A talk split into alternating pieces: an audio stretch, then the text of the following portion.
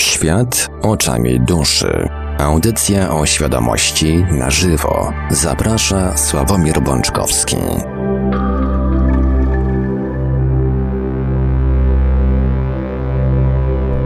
Witajcie bardzo gorąco i serdecznie w Radiu Paranormalium, właśnie tutaj, właśnie teraz, prosto do Twoich uszu, drogi słuchaczy, droga słuchaczko, z lekkim poślizgiem, ale jednak i z pewnymi problemami technicznymi, ale jednak rozpoczynamy wlewanie kolejnego odcinka audycji o świadomości na żywo, świat oczami duszy, przy mikrofonie i za starami technicznymi audycji Marek Sękiewelios, a po drugiej stronie połączenia internetowego jest z nami jak zawsze gospodarz audycji, pan Sławek Błączkowski. Dobry wieczór, panie Sławku, czy się słyszymy? E, witam panie Marku, ja pana słyszę, witam wszystkich serdecznie. No, skoro my się słyszymy, to znaczy, że słuchacze również nas słyszą, to jest dobry znak. Zanim przejdziemy do dzisiejszej dyskusji na tematy świadomościowe, podam tradycyjnie kontakty do Radia Paranormalium. Gdzieś tak koło godziny 21, może troszkę później, będzie można do nas dzwonić i wziąć udział w dyskusji na antenie ale kontakty i numery telefonów do Radio Paranormalium warto zapisać sobie już teraz. Nasze numery to stacjonarne 32 746 0008, 32 746 0008, komórkowy 530 620 493, 530 620 493, skype radio.paranormalium.pl Jesteśmy także na czatach Radia Paranormalium na www.paranormalium.pl oraz na czacie towarzyszącym naszej transmisji na YouTube. Można nas także spotkać na Facebooku, na koncie Radia Paranormalium oraz na grupach e, Radia Paranormalium i czytelników Niestanego Świata. A jeżeli ktoś woli, to może nam także wysyłać pytania, komentarze, no i oczywiście propozycje tematów do omówienia w najbliższych odcinkach audycji Świat Oczem i Duszy na nasz adres e-mail radiomałpa-paranormalium.pl No to teraz mogę, panie Sławku, z czystym sumieniem oddać panu głos. Dziękuję, panie Marku. Witam was e, jeszcze raz bardzo serdecznie i przepraszam za tą małą obsuwę. To moja wina. Troszeczkę, mm, troszeczkę się zamyśliłem, troszeczkę się tak za zamedytowałem, bo, tak mam przed każdą audycją, że staram się jakby troszeczkę jeszcze wyciszyć, żeby lepiej, lepiej, le, lepiej przekazywać Wam to, co mam do powiedzenia. Także mówię, dzisiaj to moja wina. Yy, mam nadzieję, że mi to wybaczycie, więc już nie przedłużam i, i do, do roboty, że tak powiem. Oczywiście zgodnie z naszą tradycją E, odpowiedzi na pytania. I tutaj jest mi bardzo miło, bo w ramach odpowiedzi na Wasze pytania, na Wasze komentarze, e, mam okazję jeszcze raz wszystkim bardzo serdecznie e, podziękować za życzenia urodzinowe, bo mm, oprócz tematu, który zakończyliśmy, mam nadzieję, mm, to te życzenia się pojawiały najczęściej w Waszych komentarzach. I jeszcze raz Wam serdecznie za to, mm, za to dziękuję. Przyznam, że trochę smutno mi, bo, bo nie będę mógł się Wam odwdzięczyć, bo nie wiem, kiedy macie urodziny. Ale korzystając e, z okazji, z tematu urodzinowego, chciałbym już dzisiaj życzyć Wam wszystkim jak najwięcej miłości i radości. Tak na co dzień, nie tylko od święta. A w dniu urodzin, kiedy on już nadejdzie, radości z życzeń i świadomości, że są ludzie, którzy o Was pamiętają i dla których jesteście ważni. I tego Wam z całego serca życzę. A w związku z tym, że mamy bądź co bądź mały jubileusz dzisiaj, czyli dziesiąty odcinek naszej ulubionej audycji Świat oczami duszy, spróbuję zrobić takie małe, małe podsumowanie, ale postaram się Was też nie zanudzić i nie zamęczyć tym, co już było małych takich refleksji, jakie ja po tych 10 odcinkach wyciągnąłem, to powiem Wam, czego, czego ja się dowiedziałem, zwłaszcza o sobie. Po raz kolejny w swoim życiu przekonałem się, że mój optymizm graniczy z czasami z szaleństwem. podjąłem się prowadzenia audycji w Radio Paranormalium, zupełnie nie zdając sobie sprawy, na co się tak naprawdę porywam i z czym mi się przyjdzie zmierzyć. Ponieważ to nie jest pierwszy przypadek w moim życiu, kiedy z takim olbrzymim optymizmem podchodzę do, do tego, co mam zrobić, więc w sumie nie jestem nawet bardzo zaskoczony tym, co zrobiłem. Ale dalej zastanawiam się, skąd u mnie przekonanie, że dam sobie radę. Powiem Wam, że nigdy wcześniej czegoś takiego nie robiłem. Ani, ani nic podobnego. Ale przyznam Wam się w tajemnicy, tak między nami mówiąc, że zupełnie nie żałuję swojej decyzji. A jak przychodzi poniedziałek i siadam przed laptopem w ten poniedziałkowy wieczór, to jestem szczęśliwy. Czuję się, że jestem we właściwym miejscu. I za to Wam też bardzo, kochani, dziękuję. Chociaż tak naprawdę jest to zupełnie nielogiczne, bo z ludzkiego punktu widzenia, bo ja jestem zwykłym facetem. Rzekłbym nawet prostym facetem. Nie skończyłem studiów. Większość życia prowadziłem jakieś tam swoje różne biznesy, różne jakieś tam interesy i większość swojego życia chciałem być taki normalny, taki nie wyróżniający się z tłumu. Chociaż tak naprawdę też zawsze coś mi w środku mówiło, że takim normalnym Kowalskim to ja nie jestem i trochę się różnię od swoich znajomych, rówieśników, bliskich. E, wiecie, jaka jest moja ulubiona piosenka? Rzekłbym nawet, to jest taki mój hymn poniekąd, który przypadł mi do serca, jak go tylko pierwszy raz usłyszałem. I to, i to była taka moja, mm, w moim towarzystwie, w moim otoczeniu, to była tak zwana moja piosenka. E, zawsze jak spotkaliśmy się ze znajomymi, pograć na gitarach, pośpiewać, no teraz już coraz rzadziej niestety, to każdy w towarzystwie miał jakąś tam piosenkę, którą, mm, która w jakiś sposób była związana z nim i zawsze on ją, zawsze on ją wykonywał. I to była właśnie moja piosenka. Na 99% nie znacie jej, bo mm, słowa napisał jeden z moich znajomych, muzykę napisał drugi, i później to wykonywał zespół, który już nie istnieje, taki zespół bardziej z pogranicza poezji śpiewanej, z pogranicza muzyki turystycznej. Natomiast jest tam wersja, gdybyście byli zainteresowani, jak to wygląda w, w oryginale, to, to z chęcią podam Wam namiary. Ja zacytuję Wam tylko pierwszą zwrotkę tej piosenki. Był zegar, co chodzić chciał do tyłu. Gdyby zawrócił, zaczął pykać. Pytać, co się skończyło? Nie tyka, bo jest na śmiechu. Bo na co komu taki zegar, co chodzi nie tak, lecz inaczej? Nie bądźmy inni, nie tak jak trzeba. Tego nam ludzie nie wybaczą. To by było tyle o mnie, tak pokrótce. Siedzi po drugiej stronie waszych laptopów, waszych smartfonów zwykły facet, który nie skończył studiów, przeczytał, już nie mówię tematycznych studiów, przeczytał cztery książki na krzyż o duchowości i o rozwoju, a wy tego faceta słuchacie. I zastanawiałem się, zastanawiałem się, czemu to robicie. I teraz będzie tak troszeczkę o was, bo przyszło mi do głowy, że słuchacie mnie, bo szukacie prawdy. Szukacie odpowiedzi na nurtujące Was pytania na temat celu, sensu, konstrukcji, mechanizmu. I to jest dobre, to jest bardzo chwalebne.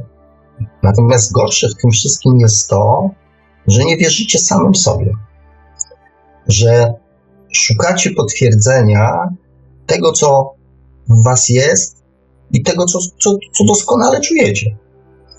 I, I to coś próbuje do Was cały czas przemawiać. Czemu sobie nie wierzycie? To pytanie zostawię na chwilę bez odpowiedzi. Zresztą myślę, że najlepiej każdy, każdy sam sobie musi odpowiedzieć na to pytanie.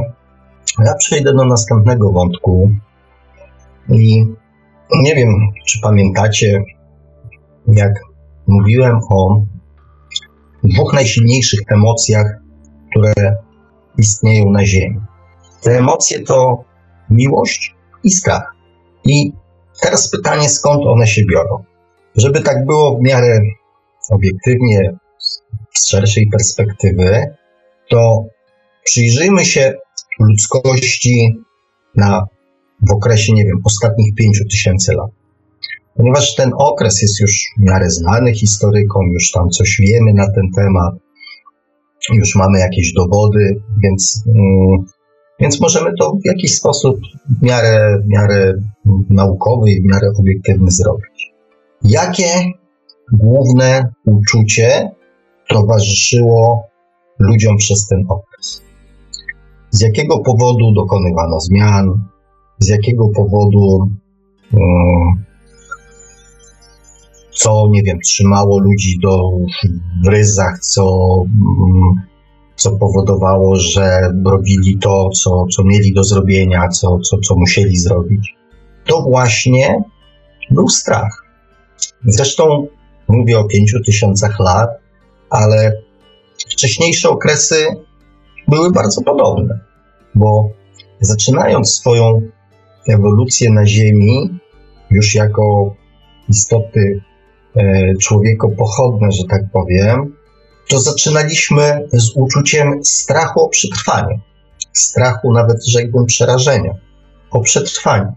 O przetrwanie kolejnego dnia. O to, żeby nie zostać, nie wiem, zjedzonym, no przede wszystkim zjedzonym, tak? Przez zwierzęta, przez, przez innych, tak? Oczywiście nie chcę tego zbytnio rozkminiać, bo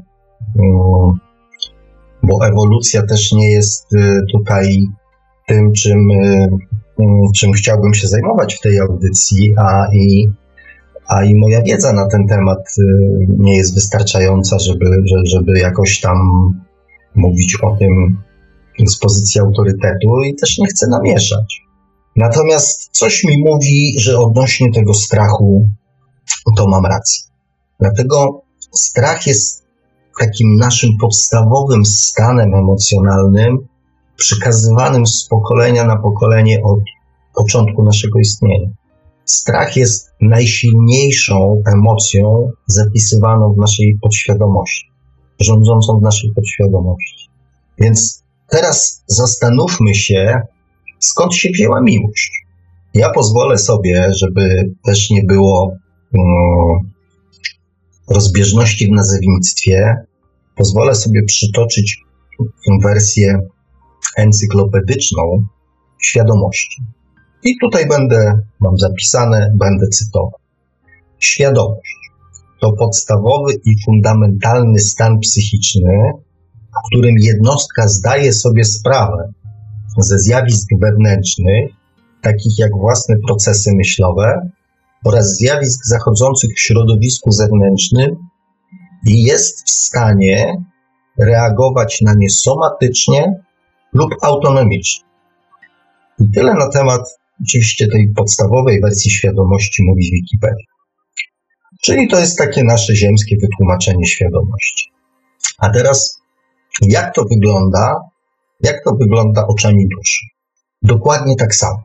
Dokładnie tak samo.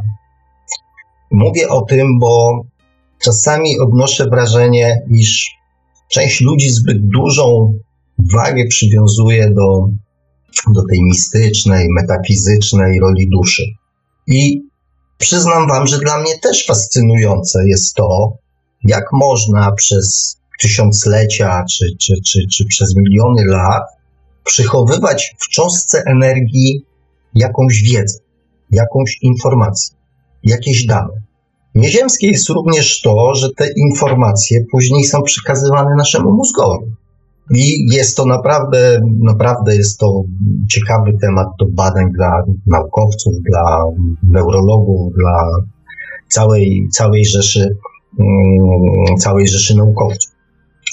Ale ponieważ ja nie jestem naukowcem i dlatego zajmuję się taką tą przyziemną rolą duszy i jej wpływem na nasze na nasze codzienne, na nasze codzienne życie.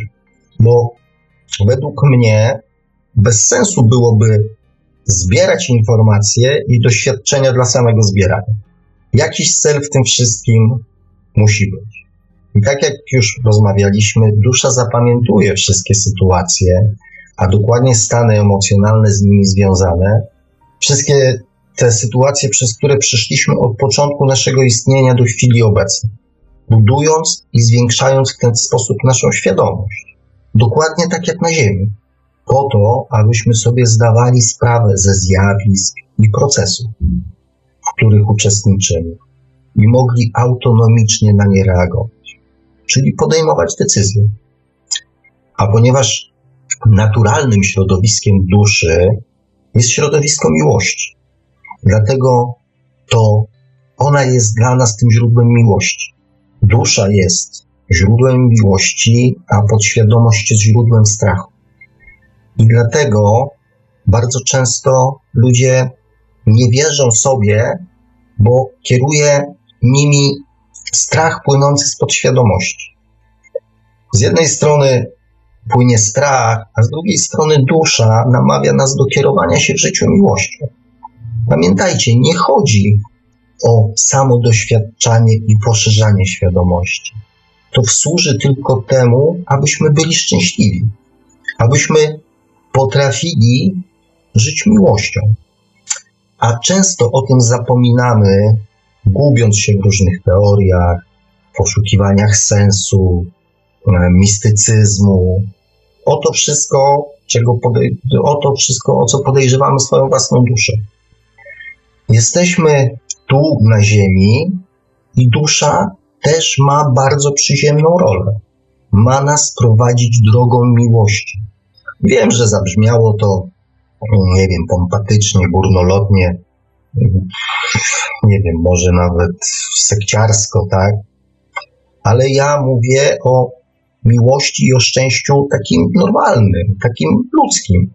W sumie nie mieliśmy okazji wymienić się poglądami na ten temat i nie wiem, czy Was ta tematyka interesuje, ale mnie interesuje bardzo to, co jest tu i teraz.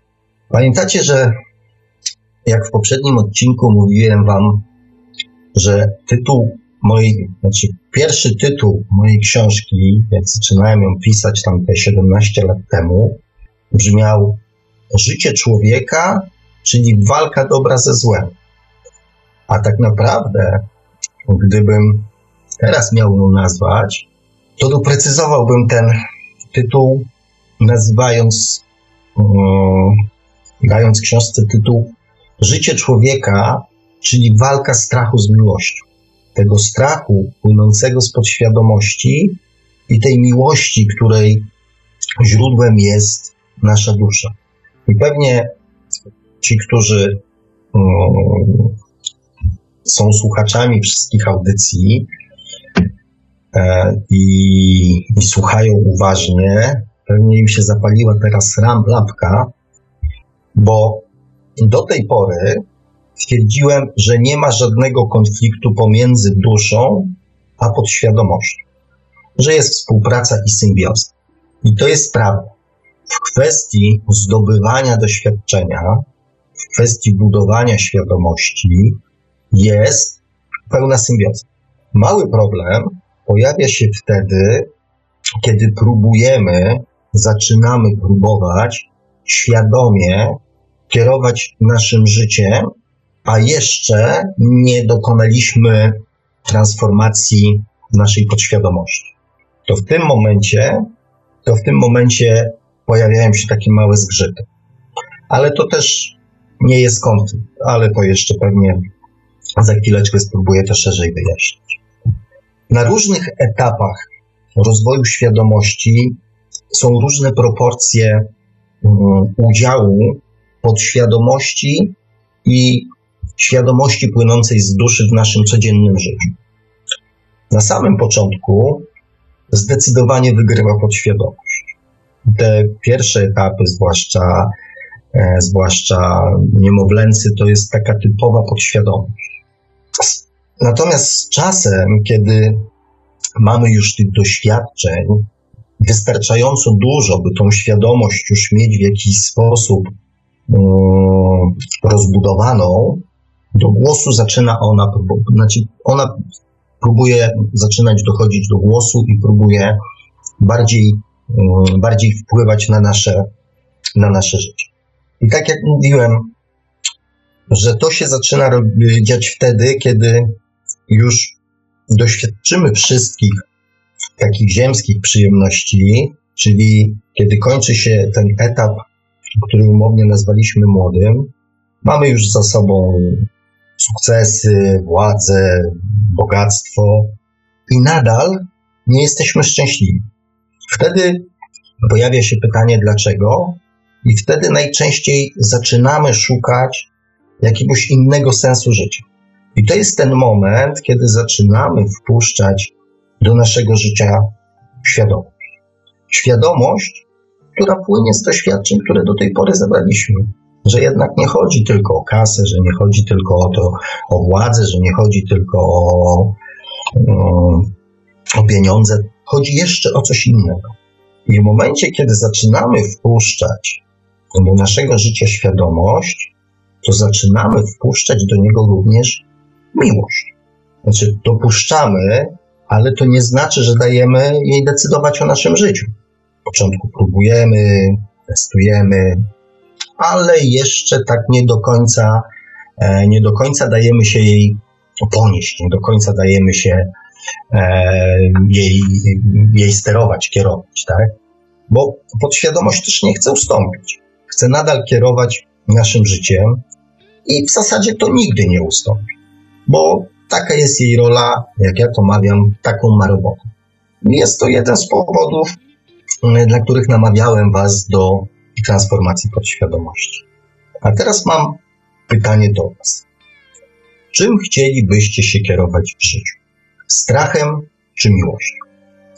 Chociaż to w sumie nie jest właściwe pytanie, bo na dzień dzisiejszy miłość nie jest jeszcze dobrym stanem, E, do prowadzenia, do, do, do, do prowadzenia życia na Ziemi. Zapytam więc inaczej. Co Wam daje siłę, energię, chęć do życia? Strach czy miłość? Oczywiście póki co nie znam Waszych odpowiedzi. Mam nadzieję, że mm, będę miał okazję je poznać. Więc powiem Wam, co ja czuję. To, co mnie napędza do działania, co mi daje siłę, co mi daje moc, to jest właśnie miłość. Wszelkie negatywne emocje pozbawiają mnie energii. Natomiast wszystko, co pozytywne, daje mi siłę. I to jest jeden z powodów, dla których prowadzę tą audycję. Ponieważ czerpię z niej mnóstwo pozytywnej energii i mam nadzieję, że ta moja energia chociaż trochę wam się, mm, wam się udziela i też mam nadzieję, że, że macie podobne odczucia. Kochani, powiem Wam teraz chyba jedną z ważniejszych rzeczy o całym rozwoju duchowym, o rozwoju świadomości.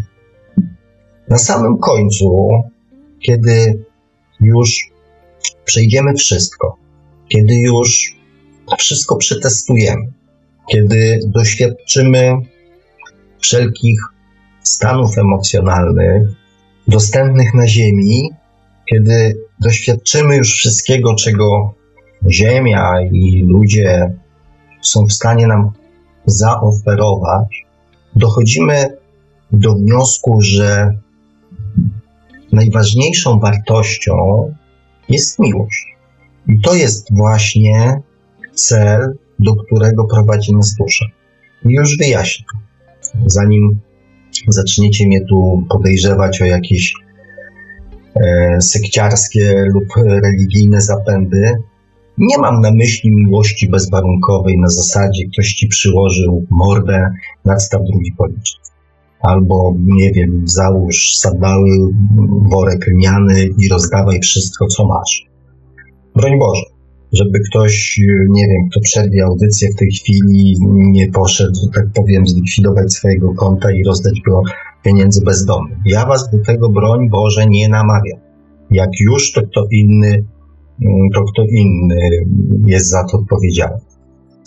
Bo ja sam nie wierzę w taką miłość bezwarunkową na ziemi. Taką miłość do bliźnich, miłość taką bezwarunkową. Bo też prawda jest, że nie wszyscy na tą naszą miłość zasługują. Więc o jaką miłość mi chodzi? O miłość do samego siebie.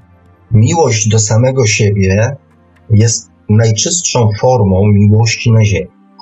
Jak to jeden z naszych kochanych słuchaczy mm, po ostatniej audycji tam popisaliśmy troszeczkę, jak to mm, trafnie ujął. Egoistyczna miłość do samego siebie jest miłością prawdziwą. Chociaż ja wiem, że na pierwszy, mm, na pierwszy rzut ucha i oka e, to słowo egoistyczna pewnie spowoduje taki, taki, taki dys, dysonans w waszych uszach. Egoistyczna miłość do samego siebie. To trzeba tutaj zrozumieć całe to sformułowanie. Nie chodzi mi o to, żeby być egoistą, żeby dążyć do miłości do samego kosztem innych ludzi. Broń Boże. Miłość do samego siebie jest najczystszą formą miłości, ponieważ nic w zamian nie chcemy. Nic od siebie nie chcemy. I gdyby mówić o miłości, nie wiem, bezwarunkowej, chociaż tu będzie ciężko, miłości do samego siebie, mówić o bezwarunkowej, mm, natomiast to gdybyśmy taki, taki aspekt miłości e, rozpatrywali, to to jest właśnie taki, taka namiastka miłości bezwarunkowej. Ponieważ kochając samych siebie, nic od siebie w zamian nie oczekujemy. Zacząłem ten temat w poprzedniej audycji i też z przyjemnością zamierzam go kontynuować. Zapytacie pewnie, dlaczego się tak uparł. Powodów jest wiele, rzekłbym nawet całe mnóstwo. Począwszy od tych mistycznych, po zwykłe, takie ludzkie, codzienne. Bo czym jest miłość? Zadałem to pytanie w poprzednim odcinku i dostałem jedną odpowiedź, tak naprawdę, że miłość dla każdego znaczy co innego. I to jest prawda. To tak jak z tym naszym wymarzonym samochodem. Dla każdego ten samochód był, był inny. I też wynika to z tego, że na różnych poziomach rozwoju świadomości miłość i szczęście znaczą co innego. Dla przypomnienia, że ludzie w związku z tym są różni i przekonywanie ich do jednego wzorca i szczęścia miłości nie ma sensu, e, a to często ma właśnie miejsce w związkach. Przypomnę, na pierwszych etapach naszego, naszego rozwoju miłość do samego siebie nie istniała, a szczęście było, szczęściem było przeżycie kolejnego dnia. W okresie dziecinnym za miłość i szczęście odpowiedzialni są inni ludzie jak dzieci. Oczekują, że ktoś im to szczęście i tą miłość da. W okresie młodym sami staramy się um, dać to szczęście. A miłość do samego siebie jest bezgraniczna, ale, ale też i egoistyczna. Taka egoistyczna w sensie, że jesteśmy egoistami i bardziej koncentrujemy się na sprawach ziemskich niż na na tym, by mm, wyszukać tej miłości takiej płynącej z duszy. W okresie dojrzałym miłość do samych siebie sprowadza się do poszukiwania prawdy, a szczęściem jest samo doświadczanie. I to jest pułapka bardzo wielu ludzi, którzy wchodząc na tą ścieżkę świadomego rozwoju duchowego, osobowego, świadomego rozwoju świadomości często koncentrują się tylko na doświadczaniu, zapominając o tym, że to doświadczanie czemuś ma służyć. Stara świadomość szuka miłości na wszystkich płaszczyznach życia i w każdym jego aspekcie. Powiedziałem o tym, żebyśmy nie walczyli ze sobą. Miłość to nie jest walka. Każdy sam musi Oczywiście, jeżeli chce określić, czego pragnie, co dla niego znaczy słowo miłość, co dla niego znaczy słowo szczęście, by móc to później zamienić w stan zwany szczęściem. Miłość, bez względu na poziom rozwoju naszej świadomości, ma jeden wspólny mianownik. Jest to chęć robienia wszystkiego, co powoduje, że jesteśmy szczęśliwi. I powiem Wam, że mógłbym gadać o tym długo, ale pewnie oczekujecie ode mnie wyjaśnienia i odpowiedzi na pytania, które mm, w dzisiejszej audycji się pojawiły, i było ich dość dużo. Więc teraz spróbuję to zrobić tak po ludzku, tak przyziemnie, w sumie tak jak lubię. Jak wygląda zwykły dzień na ziemi zwykłego człowieka? Ja mówię tutaj oczywiście o naszych uwarunkowaniach geopolitycznych. I na tym się jakby skoncentruję, bo to, bo to też jest nam bliższe i, i o tym możemy rozmawiać, tak? Co się dzieje? Wstajemy rano. Najczęściej już z czegoś niezadowoleni. Albo zaspaliśmy, albo się nie wyspaliśmy, albo coś nas boli, albo jest kiepska pogoda, więc pewnie będą korki, E, dzieciaki się nie mogą dobudzić, więc pewnie spóźnią się do szkoły. One do szkoły, no to my do pracy. To zaraz awantura przed łazienką, bo ktoś, nie wiem, nie sprzątnął włosów e, z umywalki, albo ktoś za długo siedzi, albo ktoś wziął książkę i próbuje odrabiać w niej jeszcze lekcje. I tak dalej, i tak dalej. W biegu gdzieś tam próbujemy złapać jakieś śniadanie, oczywiście ci, co się zdrowo, zdrowo odżywiają, tak? E, bo, bo inni łapią gdzieś tam kawę, e, bądź nie. No i co? I zaczyna się, zaczyna się wyścig z czasem. Myślę, żeby dzieci do szkoły zdążyły, nie wiem, do przedszkola, do żłobka, nie wiem, opiekunka się spóźnia. My oczywiście już jesteśmy spóźnieni do pracy. Na drodze, co jest na drodze? Jeżeli jedziemy samochodem, to na drodze Wszyscy oczywiście robią wszystko, jakby się na nas uparli, żeby nam ten dojazd do pracy jak najbardziej skomplikować. O korkach już nawet nie wspomnę. W komunikacji miejskiej jedni kaszą, zaraz pewnie nas zarażą. Ktoś tam głośno gada, nie wiem, przez telefon, tak, albo z kimś tam gada, opowiada, nie wiem, o wczorajszej imprezie, tak. Albo podaje, nie wiem, przepis, mój ulubiony przepis na ciasto jabłkowe. Boże, ile ja bym ciast jabłkowych upiekł, gdybym ja też ja robił notatki. E, inni tam znowu przeżywają coś, co tam, nie wiem, za chwilę ich czeka, tak? Gdzieś tam jakąś nerwowość, jakieś SMS-y wykonują, gdzieś tam już są spóźnieni, już tam odpisują, że za chwilę będą, tam właśnie już wchodzą do biur, tak? Niektórzy się wyłączyli, i gdzieś tam, nie wiem, próbują o tym nie myśleć. Zatopieni gdzieś tam w lekturze książki, czy tam gazety, czy, czy młodzież, zwłaszcza w słuchawkach, coś tam słucha, tak? Jeszcze inni tam w smartfonach szukają szczęścia. O tym, co się dzieje na drodze, mówię, już nawet nie chcę, nie chcę wspominać. Miałem takie, mam zresztą dalej, tak? Mam takie fazy, że jadąc jadąc, jadąc w korku, fajnie się nazywa, stojąc w korku i próbując e, jechać, uśmiecham się do ludzi. Uśmiecham się do ludzi w samochodach obok. Albo na przykład śpiewam sobie i wybijam jakąś tam melodię, e, melodię na, na kierownicy. Znaczy śpiewam, od razu mówię tylko albo w lato, jak jest włączona klima, ale ja mam w lato rzadko włączoną klimę, więc... E, więc śpiewam tylko zimą, kiedy szyby są zamknięte, spokojnie, szanuję ludzi.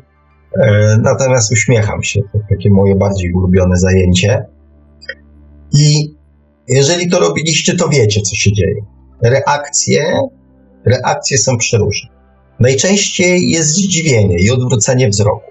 I po chwili głowa wraca i odwzajemnia uśmiech. Ale też taki zagubiony ten wzrok, nie? Taki nie wiadomo, co z tym zrobić. No ale są też oczywiście pukania się w głowę po, po akty takiej mm, wyartykułowanej agresji, bo są pewnie podejrzenia, że albo się z nich naśmiewam, albo po prostu jestem stuknięty. E, bo z czego się tutaj śmiać i, i co wesołego jest w korku na drodze, tak? Opisałem jakieś dwie nie wiem, trzy godziny naszego codziennego życia. Dalej już tak się nie będę, nie będę się tak rozkręcał, bo sami wiecie najlepiej. Dalej, bo dalej nie jest lepiej. Najbliższe 8-10 godzin spędzimy w pracy. Co tam się będzie działo? No, tu ciężko mi jest zapisać jakiś statystyczny mm, przykład, bo takiego nie ma. Natomiast y, jedną z takich y, najczęściej najczęściej pojawiających się wspólnych emocji jest niezadowolenie. Bo nawet jeżeli praca jest satysfakcjonująca pod, y, nie wiem, względem finansowym, to nie zawsze jej towarzyszy dobra atmosfera. Na przykład, jeżeli jest dobra atmosfera, no to, no to może na przykład zarobki słabe lub, nie wiem, godziny kiepskie e, lub robimy coś, co, co, co zupełnie nie jest z naszej bajki. Jeżeli już lubimy coś, co kochamy, to często albo brakuje kasy, albo atmosfery. Połączenie kasy, atmosfery i pasji jest w dalszym ciągu mm, rzadkim, rzadkim zjawiskiem, rzadko spotykane. Jeżeli komuś się to udaje, jest usatysfakcjonowany ze wszystkich tych y, trzech, y, trzech płaszczyzn, ze wszystkich tych trzech aspektów, to, to naprawdę zalicza się do, y, zalicza się do, do wyjątków. Bo często jest jeszcze czwarty aspekt, czyli na przykład brak czasu, tak? albo jeżeli, nie wiem, jest więcej czasu, to jest większa odpowiedzialność. No, zawsze, zawsze coś jest nie tak. Z kim nie rozmawiam, to zawsze jest coś nie tak. Zawsze coś mogłoby, coś mogłoby być e, lepiej. No i to tyle, tyle, tyle o pracy, tak? Po pracy jest następna, kolejna gonitwa, żeby oglądać dzieci, nie wiem, zdążyć na ulubiony program w telewizji, zrobić zakupy, odrobić nie wiem, lekcje z dziećmi, zawieść je na jakieś tam dodatkowe zajęcia. Kobiety często coś tam jeszcze muszą upichcić, coś tam uprasować, nie wiem, dziecku. Jakiś pranko może zrobić na szybko, bo się dziecko ubawdziało, nie wiem, w przedszkolu czy w szkole. E, no i całe takie mnóstwo rzeczy mniej lub bardziej ważnych, które absorbują na, na, na nasz czas. Mm, absorbują nasz czas. No i też nie powodują tego, że jesteśmy jakoś mocno zrelaksowani. Na szczęście przychodzi ten moment, przychodzi ten czas, czas dla nas. I to jest czas, kiedy kładziemy się do łóżka, spać. O tym, co tam się może wydarzyć, w ogóle nie chcę mówić. Natomiast z tego, co wiem, to nawet te z założenia bardzo przyjemne mm, klimaty nie zawsze takie się okazują. I tak mniej więcej wygląda jeden zwykły dzień zwykłego człowieka. I tak jak mówiłem, no to jest, tutaj to są te nasze uwarunkowania, to nie są tam, w innych kulturach oczywiście to będzie wyglądało pewnie, znaczy na, na pewno inaczej. Natomiast jest kilka rzeczy, które są wspólne dla wszystkich ludzi bez względu na miejsce zamieszkania. Największą wspólną cechą jest stres. Teraz pewnie powiecie, ach, co wymyśli, nie? Przecież wszyscy o tym dokładnie wiedzą. Bębnią, że stres to cichy zabójca i tak dalej, i tak dalej. No właśnie, wszyscy wiedzą i dlaczego nic z tym nie robi. Powiedzcie mi, z czego wynika stres? A, zapomniałem, że to nie warsztaty, tylko audycja radiowa. Żartowałem oczywiście. Opisałem e, jeden dzień z naszego życia w jednym konkretnym celu. Nie po to, aby kogokolwiek zmuszać do porównywania, czy, czy jego dzień jest lepszy, czy gorszy od tego, który ja opisałem. Zrobiłem to, aby pokazać, że w ciągu takiego zwykłego dnia dokonujemy setek, a może nawet tysięcy wyborów. Wyborów, które wywołują w nas konkretne emocje, które później skutkują tym, czy jesteśmy szczęśliwi, czy nie. Bo tak jak Wam wcześniej powiedziałem, to o szczęście właśnie chodzi. Większość naszych codziennych wyborów, chociaż wybory to nie do końca, e, to nie do końca trafne określenie, bo one odbywają się bez naszego świadomego udziału. Bo przecież od podsyłania konkretnych reakcji, konkretnych emocji mamy podświadomość, która, jak już wielokroć ustaliliśmy, odpowiada za podsuwanie nam właśnie rozwiązań. rozwiązań, reakcji i wynikających z nich emocji. I teraz, przynajmniej według mnie, układanka zaczyna się jakby sama układać. Większość naszych codziennych reakcji płynie z podświadomości, a główną emocją zapisaną w podświadomości jest strach. I właśnie ten strach wywołuje w nas stres. Zapytałem Was wcześniej, czemu sobie nie wierzycie. Właśnie z powodu strachu. Strachu, który powoduje stres, co będzie, jeśli nie macie racji, jeżeli się mylicie. Często strachu przed zmianą swojego postępowania, bo nie wiem, co ludzie powiedzą, jakie będą tego skutki związkowe czy towarzyskie, co możecie zyskać, a co możecie stracić. Tak wygląda życie większości z nas i to od tysięcy lat. I kolejne pytanie, czy tak wygląda szczęśliwe życie? Kochani, na szczęście doszliśmy my do tego momentu w naszej ewolucji, że możemy dzisiaj na antenie Radia Paranormalium rozmawiać o duszy, o świadomości, o miłości, o szczęściu. Doszliśmy do takiego etapu, w którym z ewolucyjnego punktu widzenia jeszcze niedawno nasi poprzednicy nawet nie marzyli.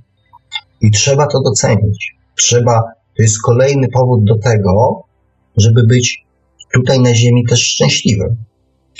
Wiem, że w niektórych kwestiach dzisiaj się powtarzam, ale trochę to wynika z tego, że audycję przygotowywałem, bardzo mi zależało na niej, na tej dzisiejszej specjalnie, dziesiąta, e, więc bardzo mi zależało, przygotowywałem od kilka dni, więc, e, więc e, troszeczkę mm, te myśli spływały w różnym okresie, ale też pewne rzeczy robię celowo, bo temat jest naprawdę ważny i chciałbym go wytłumaczyć najlepiej, jak potrafię.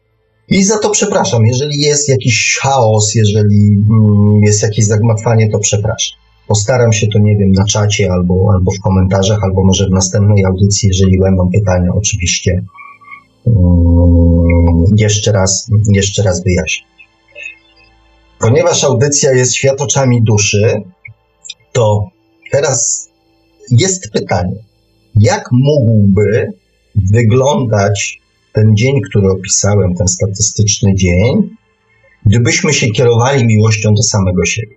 Tak na marginesie, przy okazji, powiem Wam, że gdyby dusza myślała ludzkimi kategoriami, to zakładam, że albo by pękła ze śmiechu, albo sfiksowała.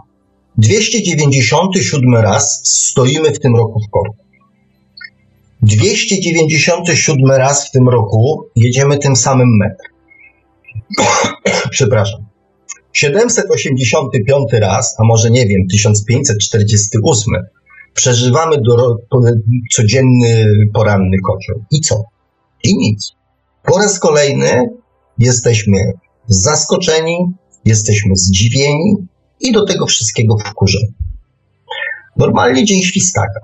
Czy Da się to jakoś logicznie wytłumaczyć?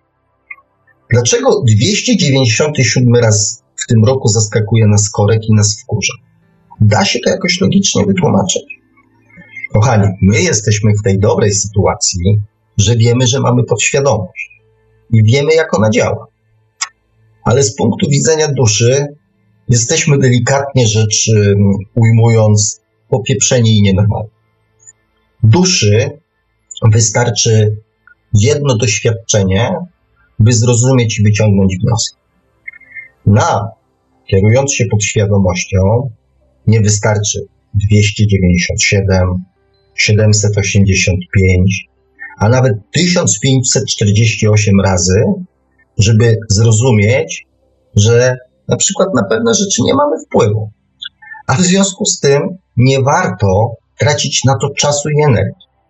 I to jest taki przyziemny, ale bardzo ważny kolejny powód, żeby transformować swoją podświadomość. Mam nadzieję, że zwłaszcza po dzisiejszej audycji już nie będę musiał do tego nikogo, e, nikogo przekonywać. Postaram się roztoczyć przed Wami teraz, tam patrzę, że już mamy czas niezły, No ale muszę skończyć wątek. Spróbuję i spróbuję się sprężyć. Spróbuję roztoczyć przed Wami taką przyjazną i miłą wizję miłości do samego siebie.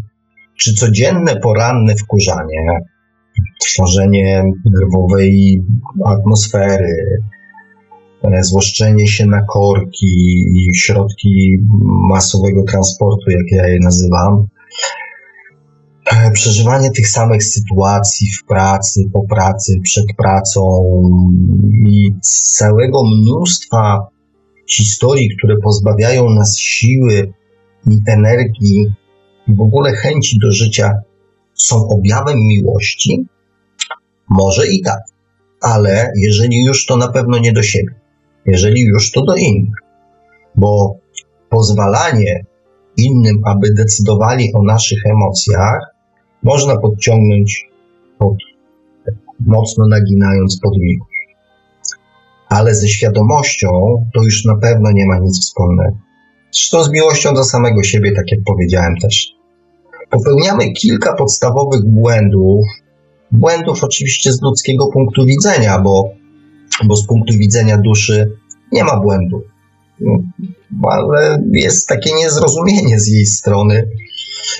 Yy, dlaczego z uporem maniaka z uporem maniaka po raz kolejny robimy sobie krzywdę. Czasami narzekamy, że cierpimy, bo ciągle nas coś złego w życiu spotyka. A jeżeli spojrzymy na to z innej strony, od strony duszy, to okaże się tak naprawdę, że to ona cierpi. Patrząc na, na nasz upór w wyrządzaniu sobie krzywdy. To trochę tak jak rodzice cierpią, kiedy Dziecko, nie słuchając ich rad, po raz kolejny pakuje się w jakieś niefajne sytuacje. Spróbuję się sprężyć i powiem Wam teraz o kilku takich według mnie podstawowych warunkach, jakie trzeba spełnić, aby rozpocząć świadomy, świadomy proces miłości do samego siebie. Pierwszy to jest właśnie świadomość.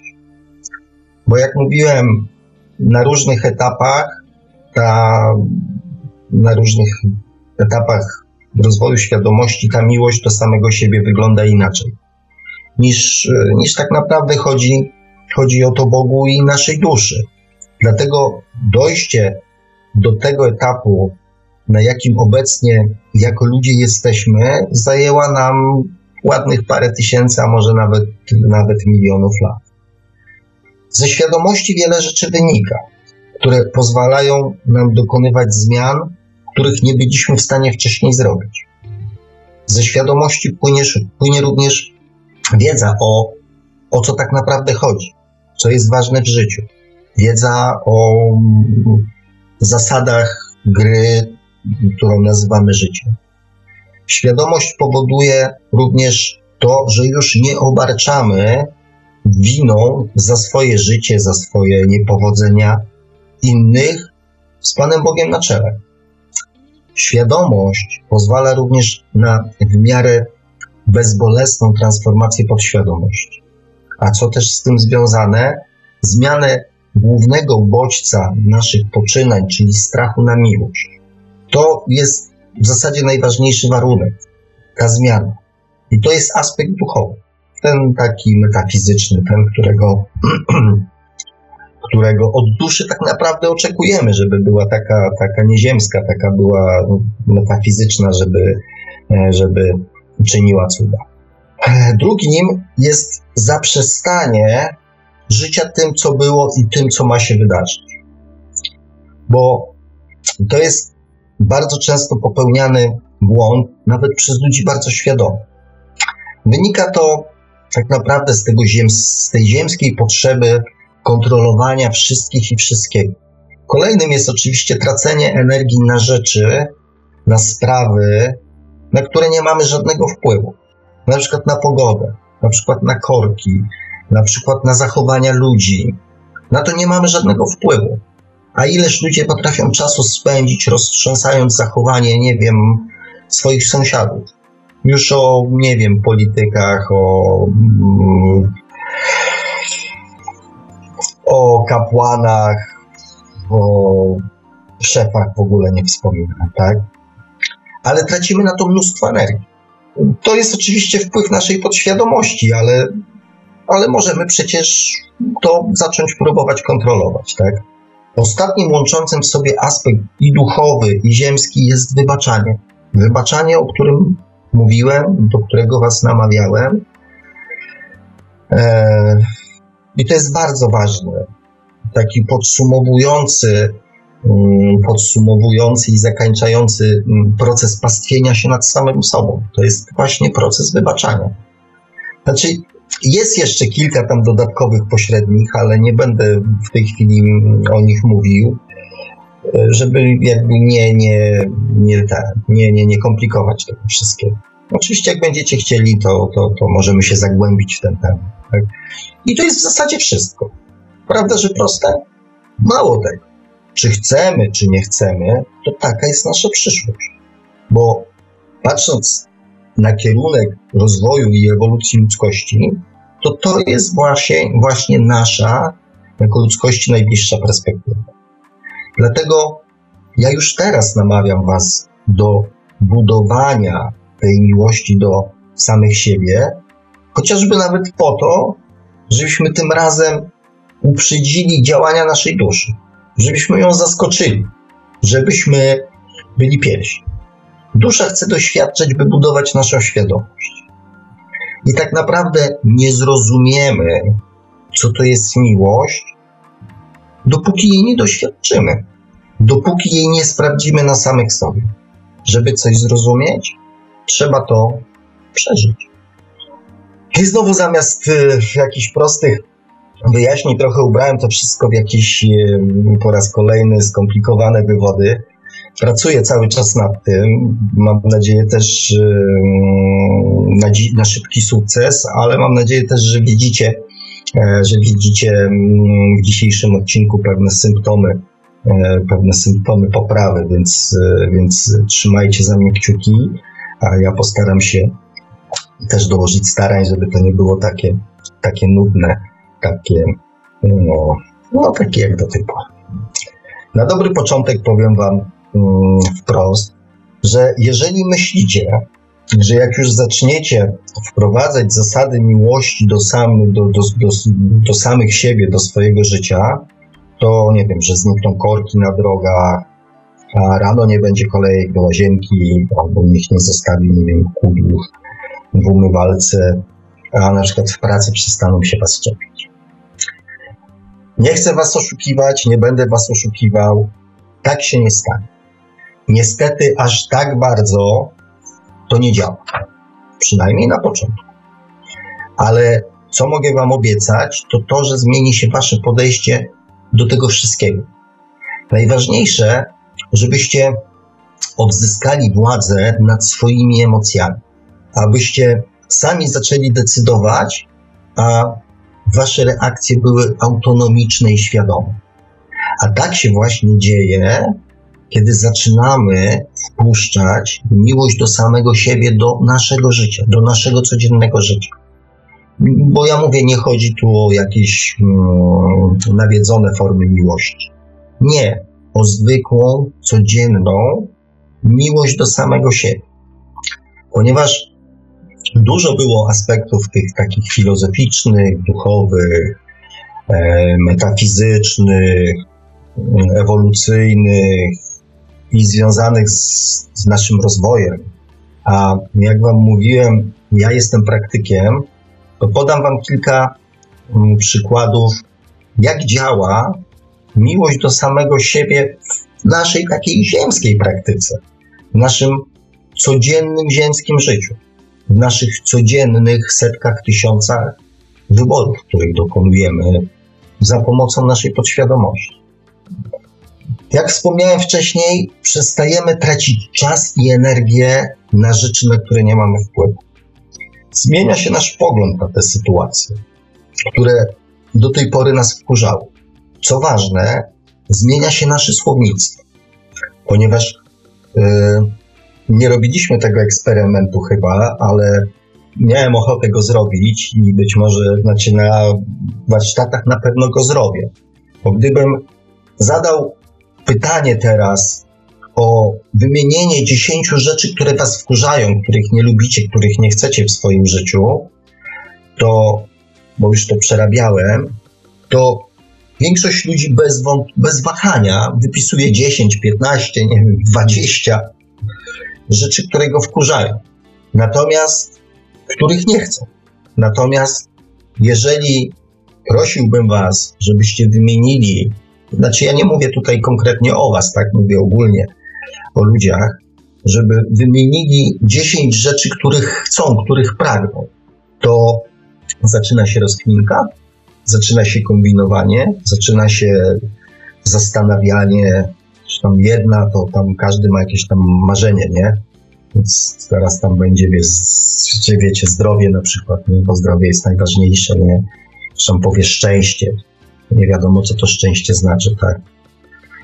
I pieniądze. Trzy rzeczy. Każdy chce być zdrowym, szczęśliwym i bogatym. I trzy rzeczy jeszcze idą, a dalej zaczynają się schody. Przynajmniej w większości ludzi. Dlatego poprzez zmianę swojego podejścia i myślenie o miłości do samych siebie zmienia się słownictwo. I zamiast stwierdzenia nie chcę, stwierdzenia, z którym związane są negatywne emocje. A negatywne emocje w świecie i podświadomości ducha nie ma słów. Nie ma słów, są tylko emocje i intencje. Więc wypowiadamy, wyrzucamy z siebie. To jest bardzo poważny błąd, który później skutkuje olbrzymimi konsekwencjami w naszym codziennym życiu. Stwierdzenie nie chcę. To stwierdzenie, bo jak zaczynacie się zastanawiać z miłości do samego siebie, to zaczynacie myśleć o tym, czego chcecie. I pojawia się słowo chcę. A ze słowem chcę są związane jak chcę, to znaczy, że tego pragnę, że to jest coś dla mnie miłego, to jest coś, co budzi moje pozytywne emocje. I w ten sposób wyrzucacie w przestrzeń pozytywne emocje. A to się później przekłada na nasze zwykłe codzienne życie. Spróbujcie. Spróbujcie sami i jestem przekonany, że będziecie zaskoczeni.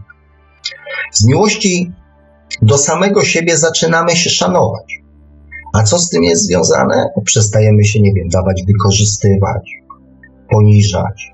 Zwiększa się nasza samoocena.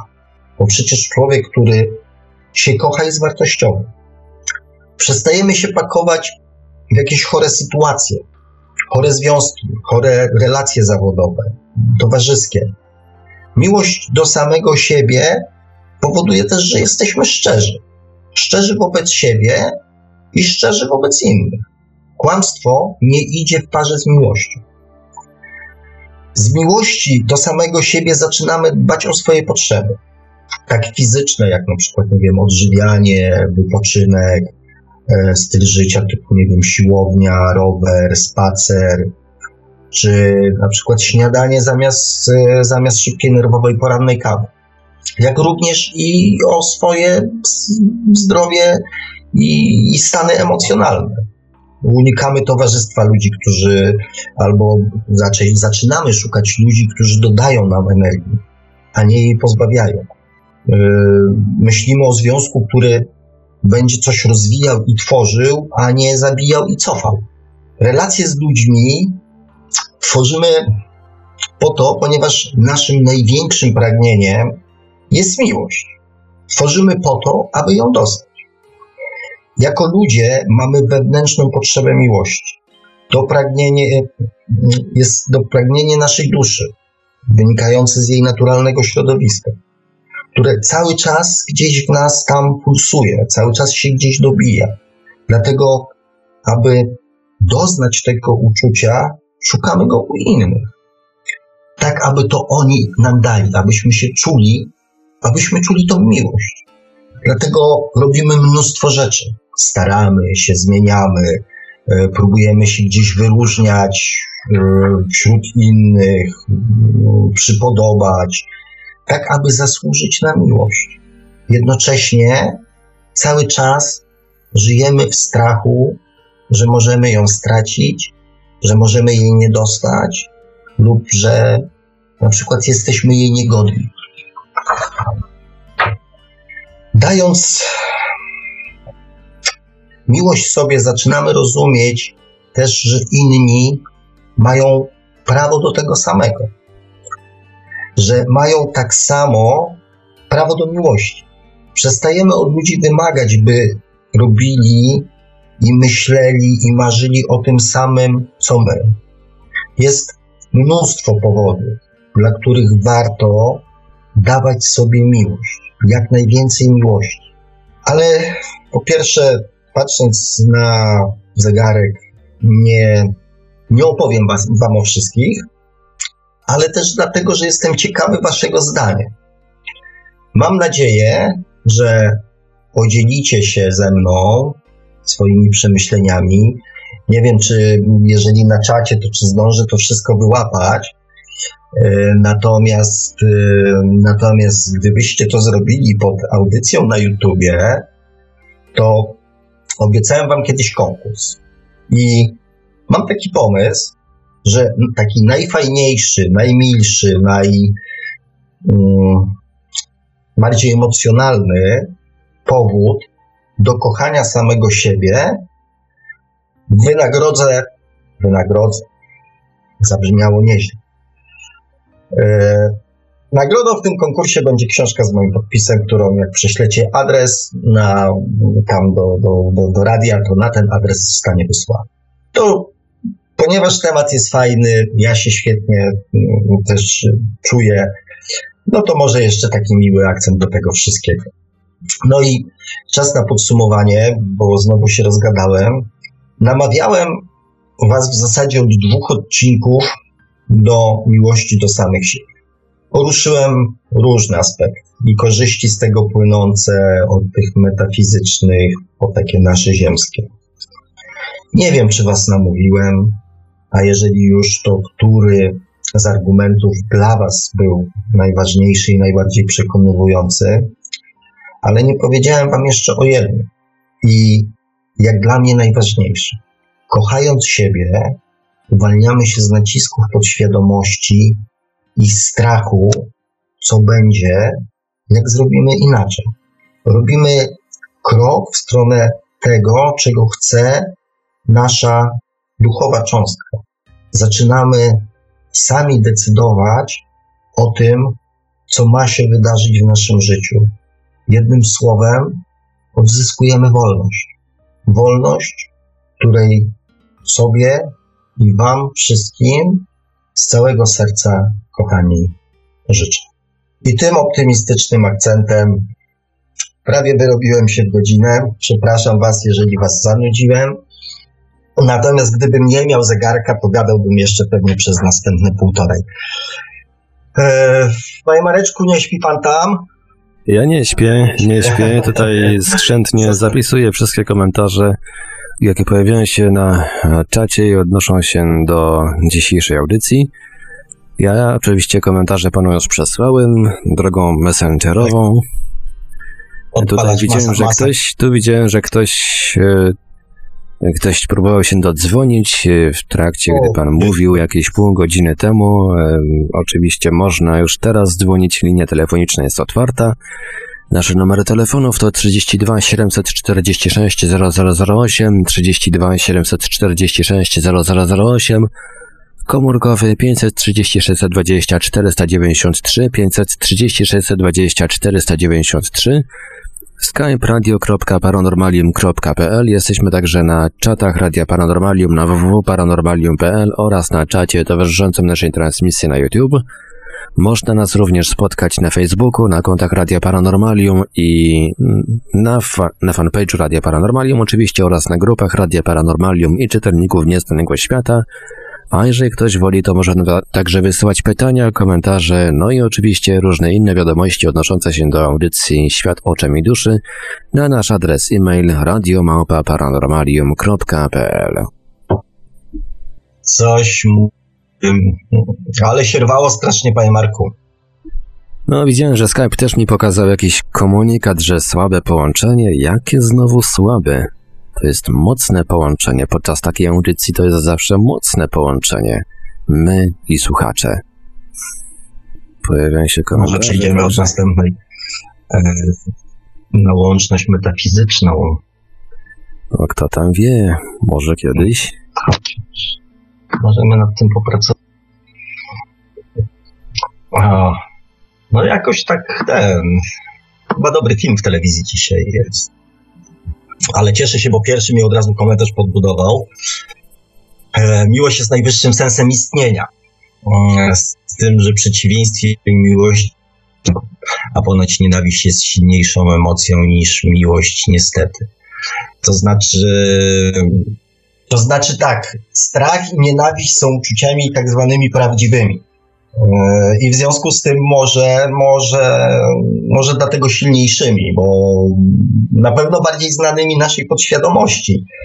E, więc y, może to też z tego wynika, że ona, że ona lepiej na to, lepiej na to reaguje. Natomiast to są takie szczere uczucia, bo nawet jeżeli się gdzieś y, na kogoś złościmy, na kogoś naprawdę się mocno wkurzymy, jesteśmy wściekli, bądź e, przerażeni, to potrafi nas sparaliżować tak, ze strachu, więc to uczucie jest faktycznie bardzo silne. No. Nie znam przypadku, że kogoś sparaliżowało z miłości, żeby to było tak. Zresztą do miłości też podchodzimy jak e, przysłowiowy pies do jeża i jak się zaczyna, pojawia miłość, to zaczynamy rozkminiać. E, dlatego, że to nie jest dla naszej podświadomości stan naturalny to sytuacje miłości są sytuacjami sporadycznymi.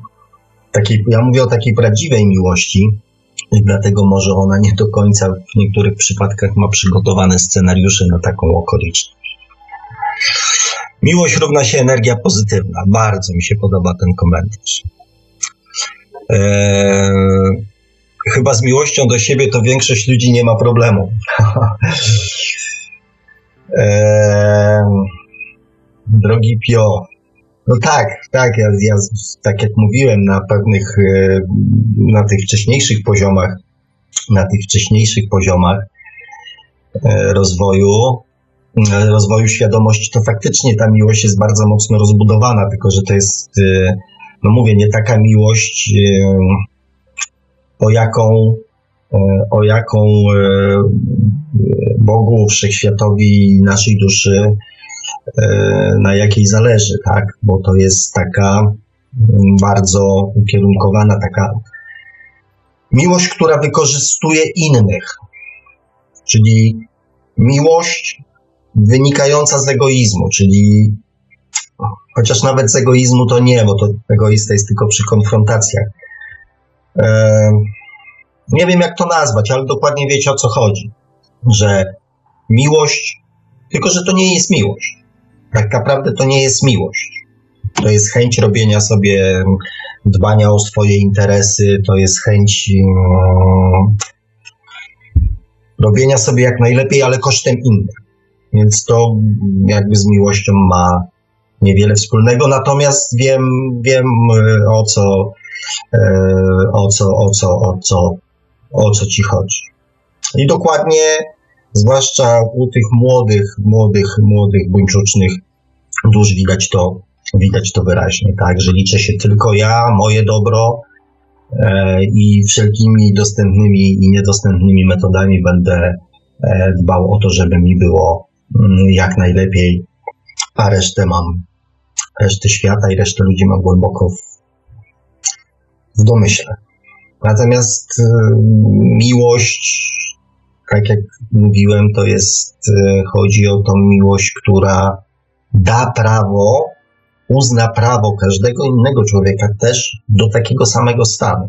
Ta miłość, którą, z którą w tej chwili się spotykamy, ona mm, według prawa Kalego daje prawo miłości mi, natomiast tylko ta miłość, o której ja mówię i ta miłość, która jest dla mnie ważna, ma być ważna dla wszystkich innych. I to jest taka miłość bardzo, miłość według prawa Kalego. Ostatnio jest moda na mówienie i pisanie o podświadomości. E, robi się z tego nową religię. E, powiem tak, mówiłem o tym. Można oczywiście nic nie wiedzieć o podświadomości, można nic nie wiedzieć o świadomości, można nic nie wiedzieć o procesach. Oczywiście, że można. Można o tym nie rozmawiać, można tym się nie interesować. Natomiast y, to jest trochę tak, jak można jeździć samochodem po ulicy, nie znając przepisów ruchu drogowego. I to, że nie będziemy o czymś tam rozmawiali, to nie znaczy, że to zniknie z naszego życia. Ja rozumiejąc pewne mechanizmy podświadomościowe, też bardzo dużo zrozumiałem ze swoich wcześniejszych zachowań, ze swoich wcześniejszych reakcji, z, mm, z tego, dlaczego na pewne rzeczy patrzyłem tak, a nie inaczej. Więc, więc ja uważam, że rozmów o, o podświadomości jest i tak za mało. I tak jest za mało. Że rozmowy o podświadomości powinno się w tej chwili prowadzić, um, powinno się w tej chwili prowadzić w liceach, ponieważ budowanie podświadomości zaczyna się od momentu narodzenia. Więc młodzi ludzie, którzy w tej chwili będą zakładali rodziny, będą programowali za chwilę podświadomość swoich dzieci. I upłynie następne 20 czy 30 lat klonowania, a to pokolenie wejdzie znowu z jakąś tam zaprogramowaną podświadomością i będzie żyło 20 czy 30 czy 40 lat po to, żeby znowu na skutek jakichś zdarzeń życiowych zastanawiać się o co chodzi.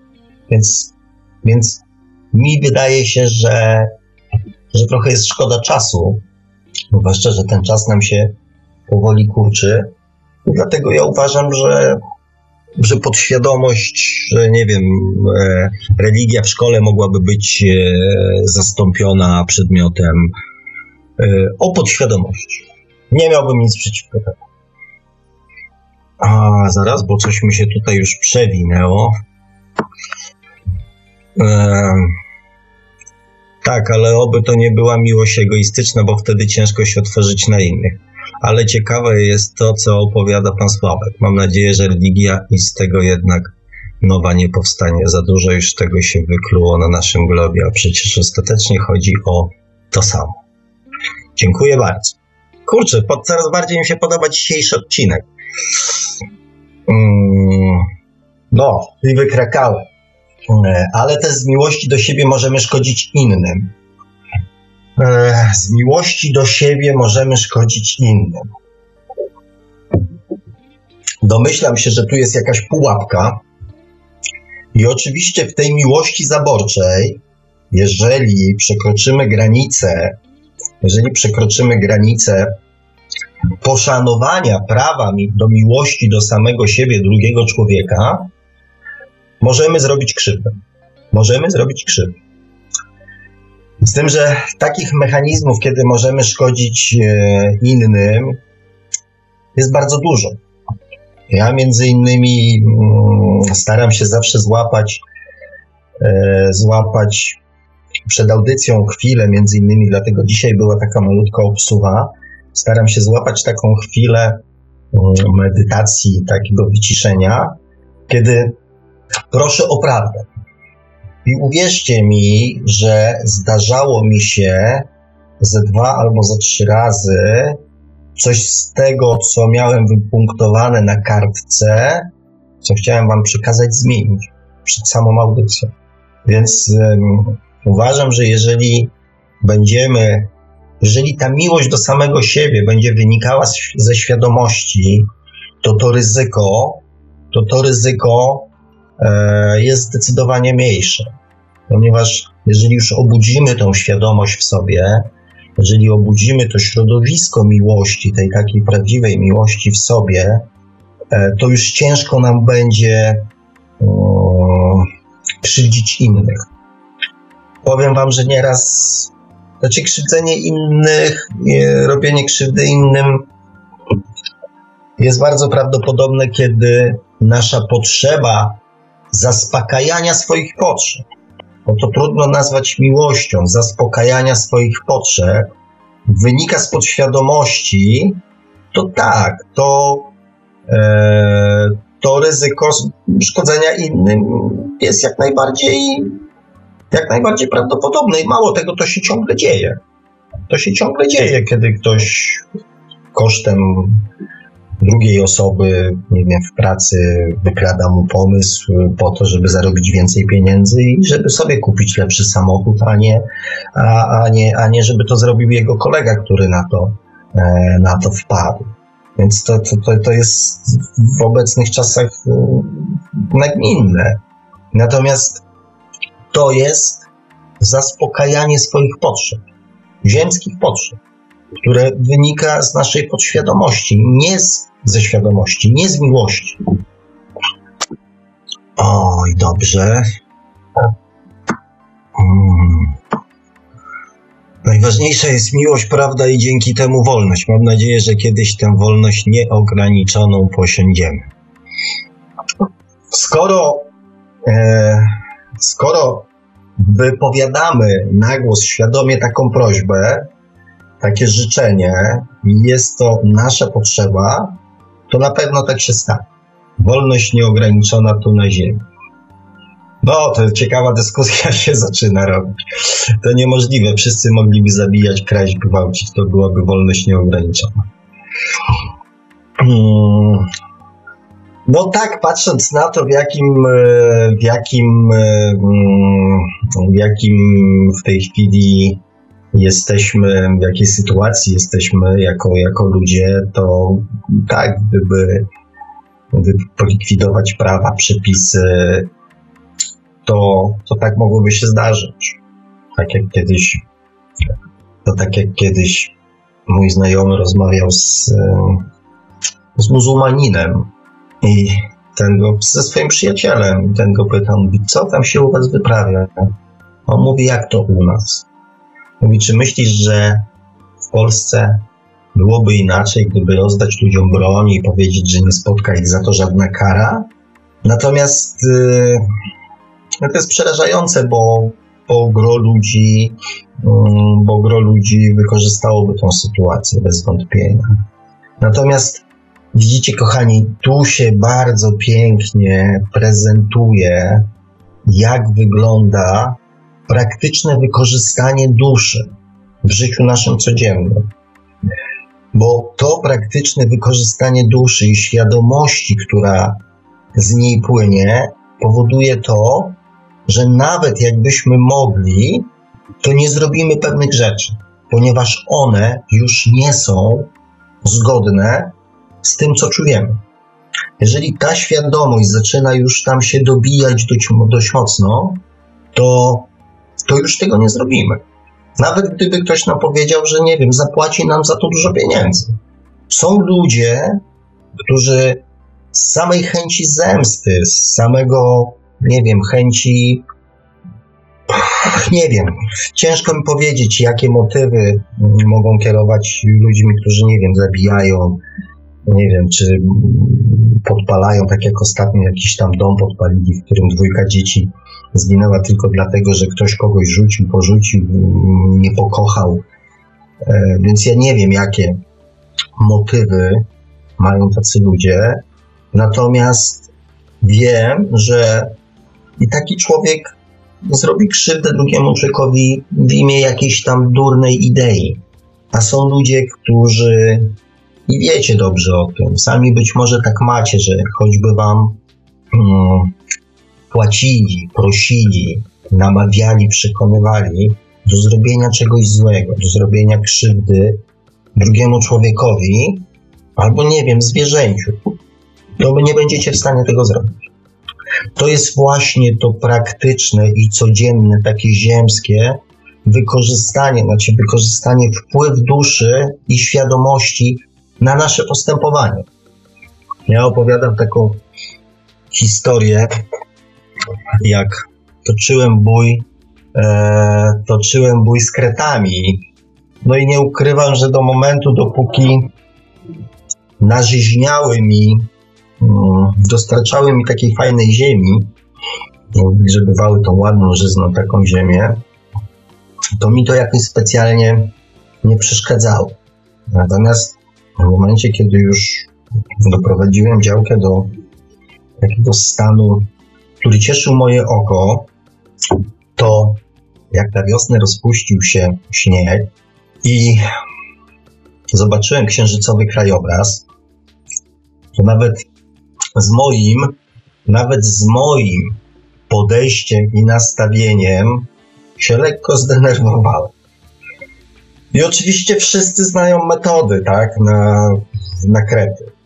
Wiecie, co ja zrobiłem? Znalazłem adresy do towarzystw ochrony zwierząt, towarzystw przyjaciół zwierząt. Co tam znalazłem? Wysłałem zdjęcia i powiedziałem: Kochani, ja nie chcę tym zwierzętom zrobić krzywdy.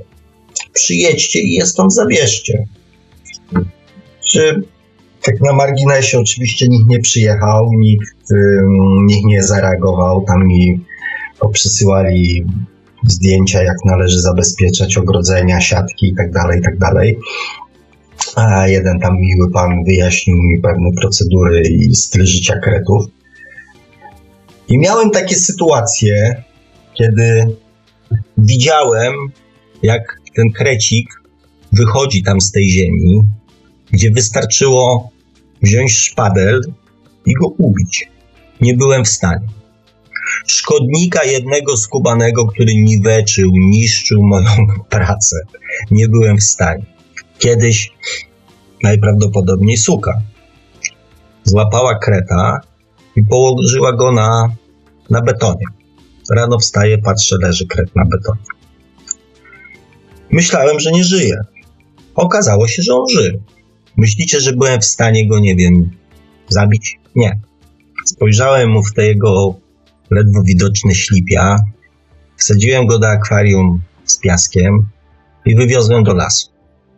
Więc, mm, więc jak widzicie, na pewnych poziomach, kiedy ta świadomość już zaczyna tak dość mocno gościć w życiu człowieka, pewnych rzeczy po prostu się już nie da zrobić.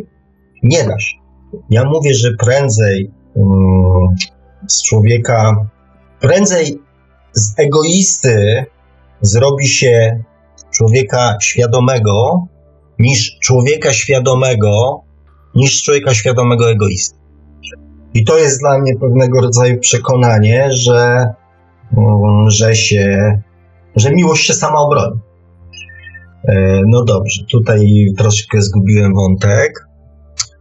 Skąd ta wolność ma wyniknąć z miłości i z prawdy, więc już nikt nie będzie na nas nastawał. O, bardzo słuszne. No właśnie to jest to, przy czym e, na naszą wolność osobistą, duchową, tą nieograniczoną.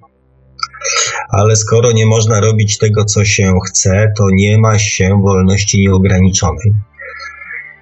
Nie można robić tego, co się chce, to fakt. To jest ograniczenie wolności, bo nie można robić tego, co się chce.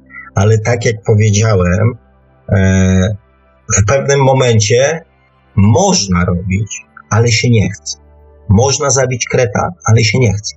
Bo tak dla ułatwienia dodam kret, który na terenie zabudowanym już, że tak powiem, baraszkuje, jest wyjęty spod ochrony. Pod ochroną jest tylko mm, w swoim naturalnym środowisku jeżeli nie czyni szkód. Także, także można było zabić, ale się nie chce i to jest właśnie ta różnica. Ale skoro nie można. Mhm. No dobrze, tutaj się wątki erotyczne pojawiły, nie będę cytował, niech sobie panowie spokojnie rozmowę, czy tam panowie i panie dokończą rozmowę. Mm. No dobrze, powiem, że dzisiaj y, że dzisiaj mało mam komentarzy, mm, komentarzy, tak, żebyśmy mieli mało, pewnie mało słuchaczy jest, panie Marku. No, nawet nie patrzyłem, szczerze mówiąc, dzisiaj na licznik. Aha, nie, no ale rzadko, tak patrzę, Rzadko sprawdzam w ogóle, ile jest słuchaczy w danym momencie, zaraz zobaczymy. Nie, nie. No, dzisiaj jest całkiem sporo słuchaczy, 100, 107. Mhm. Ale coś nie chcą, coś nie chce im się pisać z jednej strony to, mm, to może i dobrze, może wszyscy się szykują do komentowania mm, na tym, może się wszyscy szykują do komentowania pod y, audycją na YouTubie. Może, to ta, może ta wizja książki spowodowała, że nie będą tutaj pisać tylko. Nie, żartuję oczywiście. Y, jeżeli tam mnie kochani słuchacie, to ja, ja, ja podtrzymuję y, swoją propozycję jak najbardziej. Mm, natomiast być może temat jest tak prosty, tak oczywisty i tak fajny, e, że po prostu nie ma co komentować. No. A może właśnie teraz e, e, się wszyscy wzięli do, ten, do, do wprowadzenia miłości w swoje własne życie i, i mówią, tak, to już nikt mi tutaj nie będzie w głowie mieszał. I tyle, no. O, ale tu mam coś. Mam do pana Sławka jeszcze mnóstwo pytań. O. Zwłaszcza do poprzedniej y, audycji. Wszystkie przesłuchałem super, bardzo się cieszę. Gdzie mam te swoje przemyślenia w tych tematach? Gdzie mogę je zadać? Tutaj czy na, tutaj na czacie z tym, że trochę tego może być, bo zadać pytanie typu jak pan ma na imię, to mi nie wystarczy, to trochę za mało. Czasem z jednego pytania powstaje następny, więc może być trochę tego dlaczego, jak, w jaki sposób, po co. E, już odpowiadam. E, tutaj te odpowiedzi moje są, e, tu odpowiedzi moje są, dzisiaj akurat są bardzo spokojne, bo, bo jest mało komentarzy, natomiast tu nie zawsze jest tak spokojnie jak dzisiaj, więc cieszę się z tych, z tych pytań, ale mówię, nie zawsze jestem w stanie tak na biegu udzielić odpowiedzi, więc albo albo pod audycją, jak się ukaże na YouTubie, albo proszę mnie znaleźć e, na fejsie. Na fejsie proszę mnie znaleźć po imieniu, po nazwisku. Myślę, że nie będzie problemu. E, tam na stronie, którą poświę poświęciłem, którą książce mm, jest przekierowanie też do mnie maila, bo niektórzy, niektórzy tak właśnie robią, że, że piszą do mnie bezpośrednio bezpośrednio maile. No I wtedy, nie wiem, jeżeli przez Facebooka, to wtedy mam Messengera do dyspozycji, a jak trzeba, to możemy się nawet dzwonić i podyskutować któregoś tam pięknego wieczorku. Także jestem jak najbardziej za, jestem jak najbardziej otwarty. E, ewentualnie e, wysłać na radio jakiś kontakt do siebie, ja się wtedy mm, odezwę, pan Marek mi to prześle ale też prowadzimy dyskusje, prowadzimy też dyskusje pod audycjami, jeżeli są jakieś, jakieś pytania, tam nieraz jest i po 15 komentarzy, bo i inni słuchacze się włączają w tą dyskusję, więc, e, więc forma jest, forma jest dogodna, mamy chwilę czasu, więc e, pierwsze pytania mogą się mm, e, pojawić już teraz, postaram się na nie odpowiedzieć. E, energia miłość jest najlepszym i najskuteczniejszym narzędziem. Często korzystam z niej chociażby choćby poza. No i tu się tutaj coś e, pourywało. Jeżeli dobrze, się... jeżeli dobrze, jeżeli dobrze kojarzę terminologię obenautyczną, to chyba poza to jest poza ciałem. A, poza ciałem. No może tak być. No, no tam energia jest e, czymś naturalnym, zresztą miłość tak samo. E, więc to jest naprawdę bardzo fajny trening, jeżeli ktoś ma takie umiejętności, możliwości, e, bo to mówię, no dla, mm, dla naszej duszy to jest środowisko naturalne. Więc e, a lepszej, lepszej dawki, lepszej mm, takiej formy kontaktu z czystą taką miłością ja do tej pory nie poznałem. O, tutaj, tutaj chyba pan Piotr mnie podpuszcza. Tak mi się wydaje z uśmieszkiem. Chciałbym poznać poglądy pana Sławka na temat religii, a szczególnie różnic. Hmm, powiem tak. Mieliśmy już dość e, interesującą i burzliwą dyskusję na temat e, rzeczywistości wirtualnej. E, ja filozofem nie jestem. Ja filozofem nie jestem. Nie jestem też religioznawcą, mm, więc y, na temat, y, na temat y, religii z pozycji autorytetu i różnic pomiędzy nimi nie będę, nie będę się wypowiadał. Natomiast z religiami jest tak, jak, jak ze wszystkim. W momencie, kiedy mm, rozpoczynaliśmy naszą naszą przygodę na Ziemi, bo ja patrzę na religię też nie pod kątem tego, co się dzieje teraz, czy nie wiem, działo się przez ostatnie tysiąc czy dwa tysiące lat, bo, bo to jest takie wybiórcze spojrzenie, takie dużo można znaleźć argumentów przeciwko.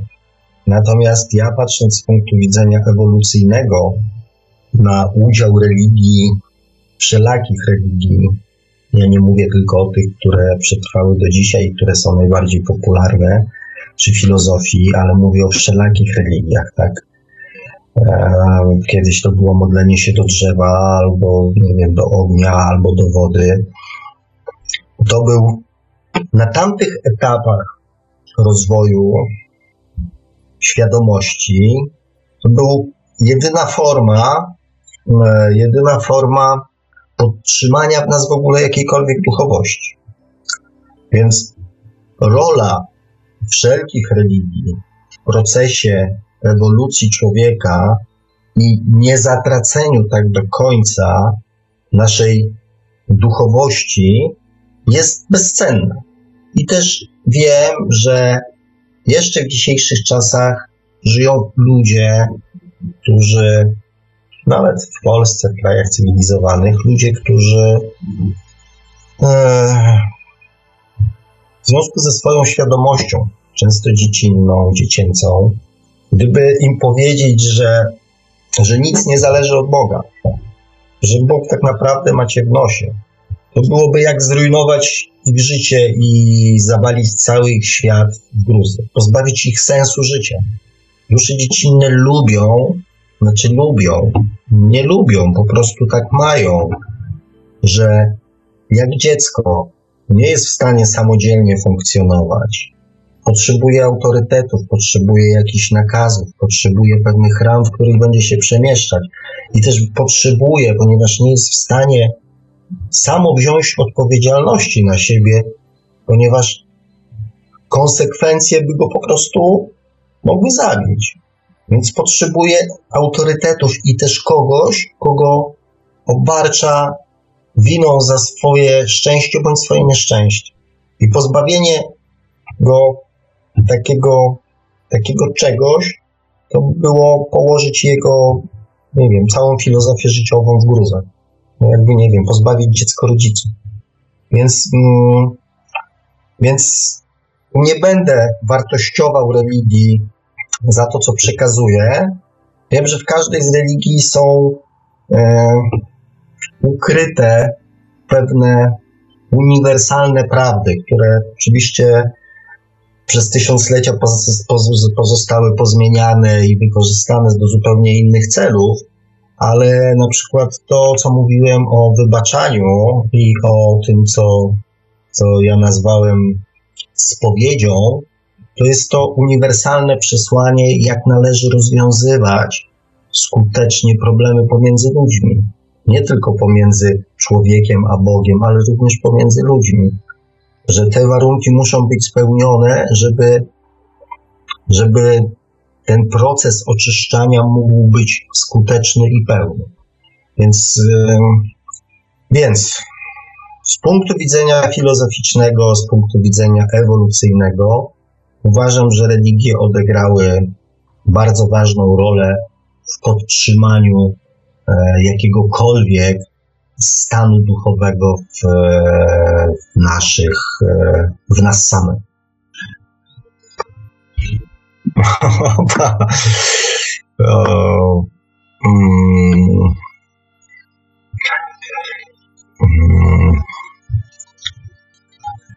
Piotrze, bo tak nic nie podpuszczam. Naprawdę zależy mi na Pana zdaniu i ustosunkowaniu się e, na temat e, religii. Nie wiem, czy ta odpowiedź e, była satysfakcjonująca, mm, ale ale tylko tyle bez, bez budzenia demonów podświadomości naszych słuchaczy, bez budzenia demonów podświadomości naszych słuchaczy chciałbym się w tej kwestii mm, wypowiedzieć, chyba że są jakieś konkretne, mm, że są jakieś konkretne e, takie pytania, no to, to, to wtedy to wtedy poproszę i spróbuję, spróbuję z tego jakoś wybrać. E, a propos dzisiejszej audycji, to czy fizyczna miłość nie wchodzi w grę, bo to oczywiście nic złego. To tak na marginesie. E, fizyczna miłość, e, fizyczna miłość jest jak najbardziej, wchodzi w grę. Podczas mm, kontaktów fizycznych opartych na miłości powstają, mm, powstaje również wymiana energetyczna. I są czy są, są, są, jest energia, e, która, której na przykład, którą posiadają kobiety, e, a która jest potrzebna mężczyznom do życia, której sami nie są w stanie wytworzyć. Ta energia na przykład między innymi pojawia się e, po, podczas, podczas udanego, zadowalającego aktu miłości fizycznej. Więc jak najbardziej tak. Tym nie ma nic złego. To jest też forma, to jest też forma miłości. Tylko, tylko miłości, tak? Mówmy o miłości. Czy dla duszy nasza miłość fizyczna ma jakieś znaczenie? Oczywiście. Oczywiście. Chociaż ma też znaczenie i dla naszej podświadomości. e, ponieważ e, miłość fizyczna jest tak naprawdę mm, bardzo dziwnym zjawiskiem, prawda? Nie sądzicie, że to jest dziwne i jakoś tak e, niektórzy twierdzą, że przereklamowane, bo to nie jest ani higieniczne, ani jakoś e, komfortowo mm, przyjemne, bo i z wysiłkiem fizycznym związane i, i, i, z różnymi takimi dziwnymi stanami emocjonalnymi i, i w ogóle. Miłość fizyczna jest nielogiczna. Przecież yy, Dużo przyjemniejsze jest przytulenie, nie wiem, e, e, uściśnięcie dłoni, czy na przykład delikatny pocałunek. Miłość fizyczna jest taka bardzo, też bardzo taka biologiczna, taka, taka. Więc o co chodzi z tą miłością fizyczną, z tym seksem? Właśnie o te energie, które nie pojawiają się w żadnej innej sytuacji w żadnej innej sytuacji życiowej. Ma z tego jakieś korzyści, przyjemność, oczywiście. Czy dusza ma przyjemność? E, tak, dusza też zbiera, e, zbiera, zbiera doświadczenie, ponieważ na różnych etapach, na różnych etapach rozwoju świadomości te kontakty, ta miłość fizyczna jest różna ta miłość fizyczna jest różna. Przecież im niższy poziom rozwoju świadomości, tym ta miłość sprowadza się do, do czynności biologicznych. No znacie, na pewno pamiętacie grę wstępną tam w różnych rodzajach rysunkach e, żartobliwych wśród jaskiniowców, tak? Czyli maczuga, tak, i, i, dziewczyna ciągnięta za, za, za, za włosy do jaskini, tak. Więc najprawdopodobniej, tak, zresztą tak samo jak jest wśród zwierząt, służyło to tylko i wyłącznie podtrzymaniu gatunku, tak, że pojawiały się te okresy, kiedy kobiety wysyłały sygnały do mężczyzny, że to jest właściwy moment. I to się sprowadzało, nie sądzicie, że tam były jakieś kwiaty, szampan, truskawki, e, ładna muzyka i, i, i, seksowna bielizna w jaskini, więc, mm, więc jak widzicie, mm, jak widzicie, to też, też wraz z rozwojem świadomości ludzi się zmienia. Mm. Verita, tak troszkę abstrahując, ciekawi mnie wspomniany przez Pana wątek kurczącego się nam czasu. Czy ma coś wspólnego z obecnie szybko upływającym dniem i poczuciem przyspieszenia upływu czasu? E, tak, tak, tak, tak, tak, ma.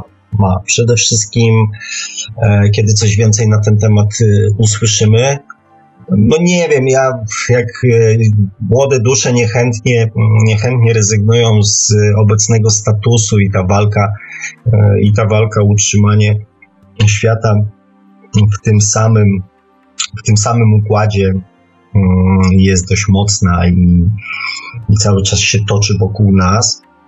E, tak, dla mnie temat miłości, miłości do samego siebie, świadomości, wybaczania jest tak przyjemnym tematem, tak miłym, że mógłbym gadać o nim długo, długo. Natomiast jeżeli um, chcemy, chcemy zrobić sobie przerwę, to możemy, to możemy to możemy na przykład, może nie wiem, może nawet już za tydzień. Umówmy się tak. Zobaczymy, co się pojawi w komentarzach, w prośbach, w pytaniach, w, mm, po audycji, jakie będą propozycje. Mm, jeżeli nie będzie, albo ja nie poczuję jakiejś takiej gwałtownej, e, gwałtownej e, potrzeby wyjaśniania tutaj jeszcze czegoś, to może spróbujemy, spróbuję mm, coś na ten temat więcej powiedzieć. Czas to iluzja. Natomiast na Ziemi funkcjonuje, no niestety. Wiele osób mówiło mi, że tak czułem, że dzień leci za dniem szybciej niż kiedyś. Takie mamy poczucie. Eee, I to jest, e, i to jest, e, tak, i to jest, e, i to jest do. I tutaj powiem Wam, będę mógł chyba może nawet posłużyć się pewnego rodzaju mm, dowodami naukowymi. Nie wiem, czy wnioski będą, będą mocno naukowe, które wyciągnąłem, ale, ale, ale jest, są też materiały naukowe na ten temat, więc Religia kiedyś była niezbędna, to fakt. Mm. W obecnych czasach dla wielu ludzi nadal ma znaczenie. Tak, tak jak powiedziałem, to wszystko zależy od, um, od stopnia rozwoju świadomości. Tak jak dzisiaj nawet powiedziałem, świadomość to jest zaprzestanie obwiniania innych z Panem Bogiem na czele za to, co się dzieje w naszym życiu. A nie każdy jest w stanie, nie każdy chce, nie każdy potrafi wziąć na siebie odpowiedzialność za swoje własne życie. Tak jak, nie wiem, tak jak w pracy zawodowej, tak? Są ludzie, którzy mm, właśnie takie dziecinne duszyczki, które chcą się poruszać ja to nazywam takie dziecinne, takie korporacyjne duszyczki, które chcą się e, poruszać w świecie jasno skonkretyzowanych przepisów, łącznie z dress codem, czyli z tym, żeby ktoś zadecydował, jak, jak mają przychodzić ubrani do pracy. Jest im z tym lepiej niż e, porywanie się na przykład, nie wiem, na prowadzenie swojej własnej firmy, czy dźwiganie na sobie, e, na sobie ciężaru bycia odpowiedzialnym na przykład, nie wiem, za grupę ludzi, działania pod presją czasu. To jest też wpływ naszej duszyczki na takie, na te zwykłe ziemskie sprawy. Dlatego ja kładę duży nacisk na tym, żeby pokazać, że dusza to nie jest tylko aspekt mm, duchowy, metafizyczny, tylko zwykły, taki prosty, mm, prosty, przekładający się na nasze codzienne życie, na nasze codzienne decyzje. Nawet prowadziłem ostatnio z kimś rozmowę, czy łatwo jest ustalić, mm, kto jaką jest duszą, że to jednak, y, znaczy, mm, jaki poziom świadomości, jaki poziom świadomości sobą, mm, na jakim poziomie rozwoju świadomości aktualnie się znajduje. E, ja powiedziałem, że wbrew pozorom to jest w miarę proste do, do ocenienia, bo świadomość przekłada się na każdy aspekt naszego codziennego życia. Jeżeli zada się człowiekowi pytanie, czy byłby w stanie zabić kreta, który kopie mu, mm, który kopie mu doły na przykład na działce, z zimną krwią, mając go w ręku, kręcić mu łepek i on mi odpowie, że tak, to ja już wiem, że nie mam do czynienia ani z duszą starą, ani najprawdopodobniej dojrzałą. Jeżeli zapytam, tak jak Was pytałem o jego ulubiony, o Wasz wymarzony samochód, co jeden z naszych słuchaczy potwierdził później, że chciałby mieć ekologiczny, mm, to ja już wiem, jeszcze jeżeli ustalimy, jaką pracę wykonuje, e, możemy go zapytać na przykład, y, jaki, jaką formę seksu na przykład y, najbardziej lubi. I to są pytania, które w dość precyzyjny sposób określają poziom rozwoju świadomości, ponieważ te zwykłe czynności jak związki, wychowanie dzieci, praca, normalne zachowania, które my nazywamy ludzkimi, wynikają również z poziomu świadomości. Emocjonalność człowieka wynika z poziomu świadomości. Więc, yy, więc. Yy, no i tutaj, tutaj jest potwierdzenie Gosta. Teraz odebrać tym ludziom religię i wiarę powstałby mm, chaos, niestety. Nie wiem do kogo to jest, proszę odpowiedzieć, bo tutaj się e, panowie chyba wdali też w dyskusję. Oczywiście, że konkretnie proszę się nie obawiać telefonu ode mnie. Są różne rodzaje miłości. No i tu się pogubiłem. Nie dla każdego, jeśli chodzi o logikę, przepraszam za pytania. No i ja już teraz nie wiem, panowie, czy wy rozmawiacie ze sobą, czy ze mną? Poproszę o jakąś podpowiedź, czy ja mam się do tego odnosić, czy wy sobie już udzieliliście odpowiedzi na, na nurtujące was pytanie? Dla wielu wolność jest za trudna. Tak, no wolność yy, i po raz kolejny powtórzę, wolność, yy, wolność jest objawem, chęć. Yy, w zeszłym roku byłem, tam się wybrałem ze znajomymi E, były w Warszawie organizowane takie pierwsze targi, mm, pierwsze targi, nie wiem, rozwoju osobowości czy coś takiego w Warszawie na Marsa. Mm. No i tam szczególnie jedna znajoma była strasznie, mm, strasznie napalona na to, no więc wybraliśmy się. Nie powiem, nie powiem, spotkałem kilku kilka bardzo fajnych, mm, kilka bardzo fajnych osób, bardzo takich sympatycznych dla mnie, też się parę tam rzeczy dowiedziałem. E, no, część oczywiście mi nie podchodziła, tak, bo, bo, bo, no bo nie, bo nie lubię zastępować jednej podświadomości drugą podświadomością bez używania do tego świadomości. Więc więc tam nie wszystko mi podeszło, ale właśnie ona mnie zapytała, jadąc tam, czy tam po którymś z, z, wykładów, ta znajoma zapytała mnie, co dla mnie jest najważniejsze. Co dla mnie jest najważniejsze? Co ma dla mnie największą wartość? Ja jej odpowiedziałem, że wolność.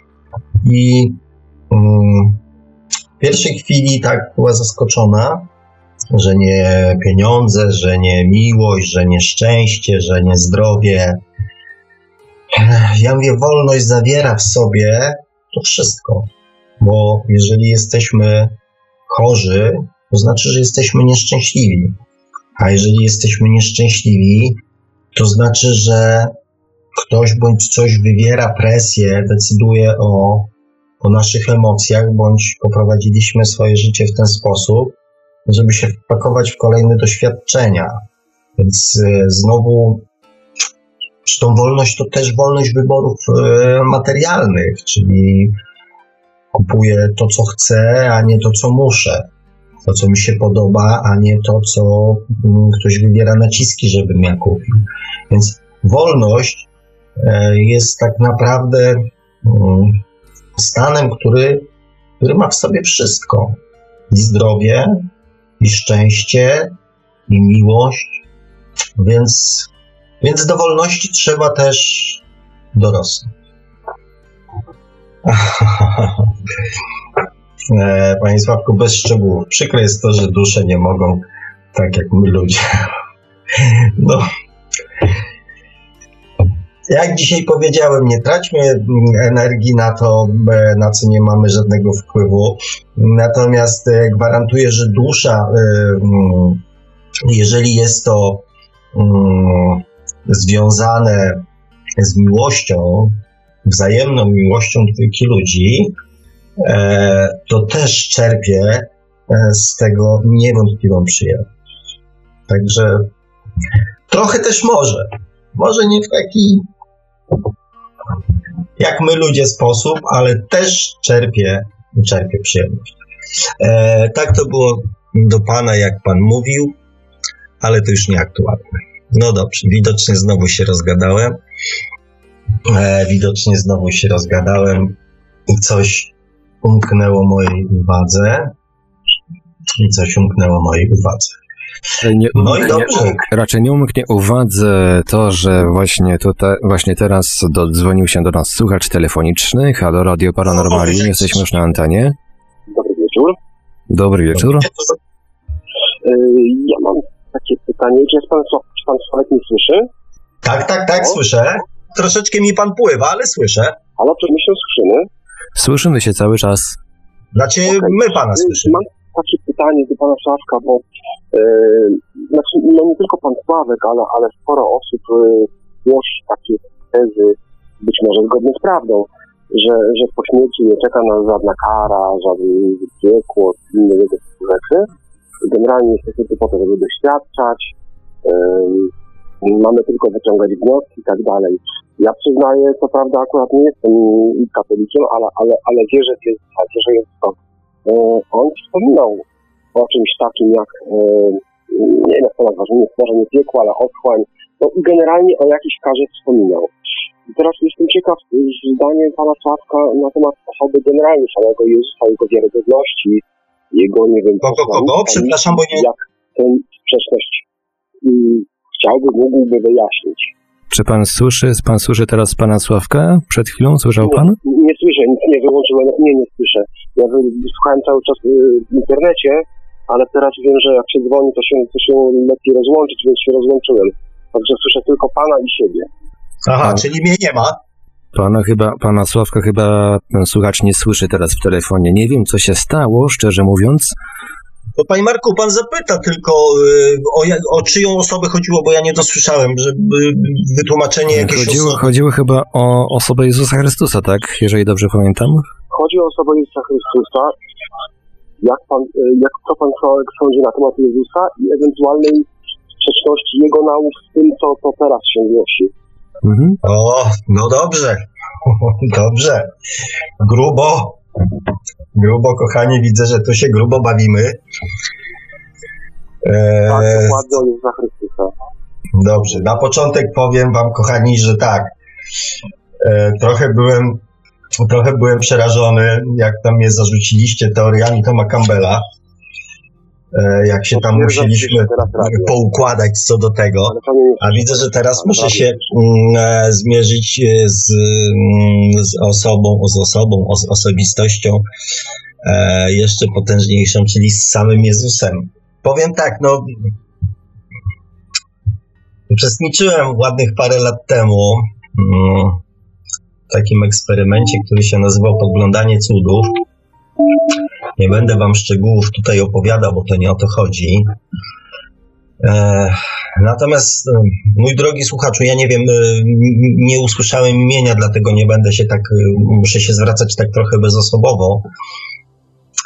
Po pierwsze, to co powiedziałem i to, co żeśmy też tutaj na czacie ustalili, że na pewnych etapach, na, pewnych, na pewnych etapach rozwoju świadomości pozbawienie ludzi pewnych praw, pewnych, mm, pewnych zasad mogłoby ich zabić.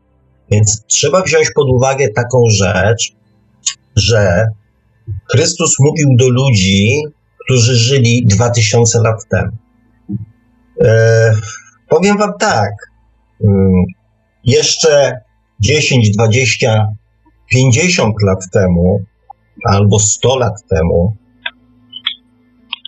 te poglądy, o których my dzisiaj rozmawiamy, te rzeczy, o których my dzisiaj rozmawiamy, to byłby temat, nie wiem, za który albo zamknięto w wariatkowie, e, a na pewno, nie wiem, dostalibyśmy zakaz e, odzywania się publicznie i zostalibyśmy samotnikami, ponieważ zostalibyśmy uznani za wariatów.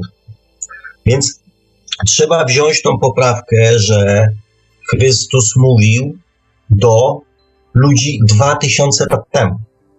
Mówił tak, aby po pierwsze móc mówić, a po drugie tak, aby ci ludzie go zrozumieli.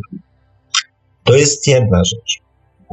Natomiast drugą rzeczą jest to, że to, o czym mm, najważniejszym mówił, bo my cały czas, i tu Kościół po jakichś tam drobnych ewolucjach, cały czas słowa, które podobno zostały wypowiedziane, nie wiem, 2000 lat temu. Natomiast tych słów nie da się bezpośrednio zastosować już w dzisiejszych czasach. Natomiast główną ideą, główną ideą Chrystusa było pokazanie to, o czym dzisiaj rozmawialiśmy, że ludzkość powinna wejść na drogę miłości. I to było głównym przesłaniem nauk Chrystusa. I w tej kwestii, jak się na pewno domyślacie, całkowicie się z nim zgadzam. Natomiast powiedzenie ludziom 2000 lat temu, że Pan Bóg ma was w dupie i rób ta co chce, ta, bo i tak, nie wiem, w następnym wcieleniu, w następnym wcieleniu za to odpowiecie, to mogłoby się skończyć rzezią. W dzisiejszych czasach jest dokładnie tak samo. Gdyby nie postraszyć ludzi tym, że pójdą do więzienia, to wiele ludzi, wielu ludzi nie zahamowałoby, żeby, nie wiem, nie wymierzyć samodzielnie własnej, osobistej, prywatnej sprawiedliwości Kalego drugiej osobie. Czy to w formie uderzenia, czy w formie zabrania mu czegoś, czy w formie pobicia, czy w formie zabicia. Więc na to proszę wziąć poprawkę. I dlatego pewne pojęcia. Hmm, czy pan, drogi słuchaczu, boi się piekła? No, nie jesteśmy ja się piekła? Tak. Nie, raczej nie boję się piekła. No i sam pan sobie odpowiedział. Jeżeli nasza świadomość dojrzewa już do tego momentu, że wiemy, że tego piekła tam nie ma. Ale nie, nie, nie, to, że się go nie boję, nie oznacza, że do końca nie wierzę w jego jakąś formę. A, nie do, nie do końca wierzę w jakąś jego formę. E, najprostszą formą piekła, mm, jaką można było wymyśleć, jest powrót na Ziemię i uczestniczenie w tych sytuacjach, które się spieprzyło za przeproszeniem, ale z drugiej strony. To jest najlepsza, najlepsza forma piekła. Czyli jeżeli na przykład, ja nie mówię, że tak jest, tylko tak dosadnie tłumacząc, tak, Czyli jeżeli zabiłeś 10 osób, to w ciągu swoich następnych 10 wcieleń będziesz 10 razy zabijany. Czy to nie jest najlepsza forma wytłumaczenia człowiekowi, że robi źle? Bo teraz, gdyby było piekło, to byłby to proces nieodwracalny. I tak na dobrą sprawę um, lądowalibyśmy w miejscu, gdzie nie ma szansy na poprawę, na tak zwaną resocjalizację. Czy o to Panu Bogu chodzi, czy bylibyśmy w stanie się rozwinąć do tego momentu, gdyby wszyscy, którzy zrobili coś źle, lądowali w piekle? Czy my wybudowalibyśmy naszą świadomość, Pan kochany, drogi słuchaczu, ja i ci, którzy nas obecnie słuchają, oglądają i czytają, czy bylibyśmy w stanie dojść ze swoją świadomością do tego momentu, Gdybyśmy po pierwszym błędzie, który popełniliśmy, wylądowali w piekle, jestem przekonany, że większość z nas, którzy tutaj sobie miło gawędzimy, większość z nas w swoich wcieleniach kogoś zabiła. Czyli nasza dusza ma jakby na swoich rękach krew. Jestem o tym głęboko przekonany. Więc gdyby było piekło, nie mielibyśmy szansy na po pierwsze naprawienie, na po drugie zrozumienie poprzez te doświadczenie, poprzez te doświadczenie e, na poprawienie swojej świadomości. Więc ja e, e, powiem tak, być może nadejdzie taki moment, że jest to jedna z teorii, że to, co mm, to, co właśnie było nazywane sądem takim ostatecznym, kiedy Pan Bóg stąpi na ziemię i, i, i wypali, że tam umarli będą z grobów wychodzić tak dalej, tak dalej. Taka bardzo makabryczna wizja. Czyli na ten koniec, jak będzie ten koniec świata, to że tak właśnie, że tak właśnie będzie. Że być może jedna z teorii mówi, że dusze, które nie zdołają przekroczyć, przejść na ten etap świadomości, który będzie na Ziemi obowiązywał, że trafią do innych wymiarów, że nie dostaną już szansy na inkarnowanie się tutaj na Ziemi. I to może oznaczać um, dla tych dusz piekło. Natomiast my po swojej śmierci nie pójdziemy do nieba, ani nie pójdziemy do piekła. Do nieba idziemy tylko na chwileczkę, po to, żeby przygotować się do, do następnego wejścia na Ziemię. Taki, takie wakacje w niebie mamy, natomiast e, a teraz wracamy tutaj z powrotem, przynajmniej większość.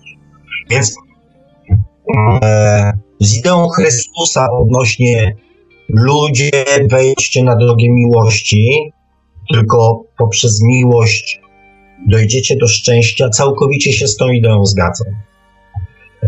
Jeżeli chodzi o słowa, o formy, o teksty, e, to biorąc pod uwagę, że być może one zostały już wielokroć zmanipulowane, pozmieniane, więc co do słów nie mam już takiego przekonania, słów, które się cytuje, które są podobno słowami Chrystusa.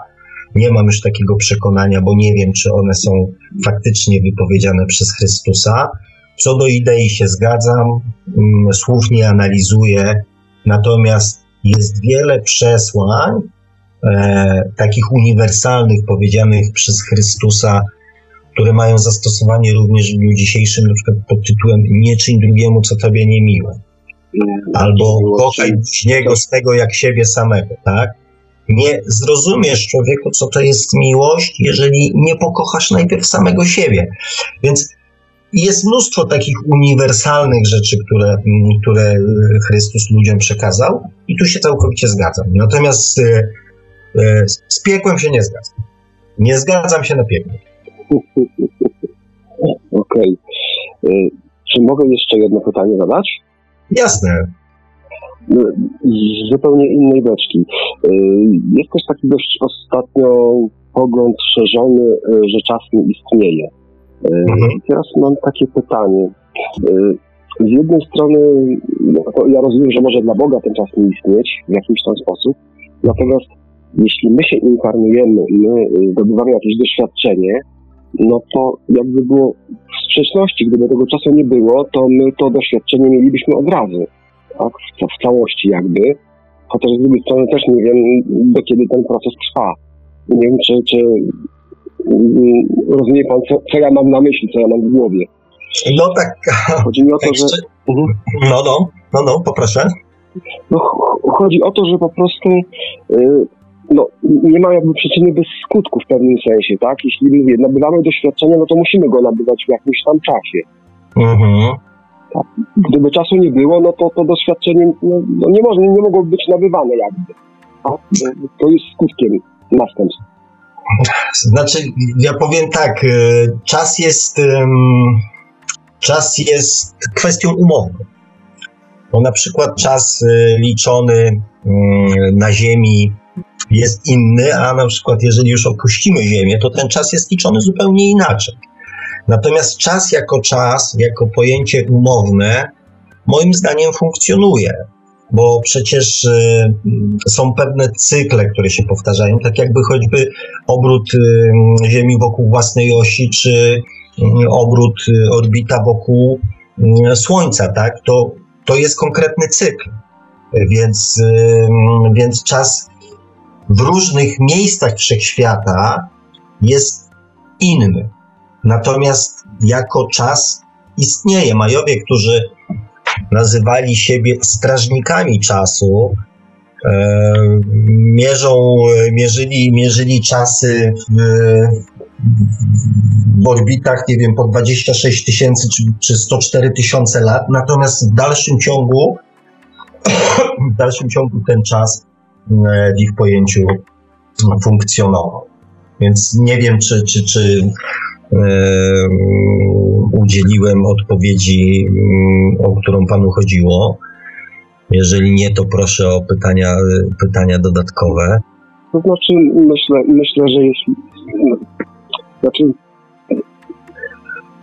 powiem tak, no, to, czyli, czyli pan generalnie nie zgadza się z stwierdzeniem, że, że czas nie istnieje, tak? tylko jest e, jakby inny w różnych wymiarach, w, w świecie materialnym inaczej to funkcjonuje, w świecie duchowym inaczej, tak? Tak mam to rozumieć?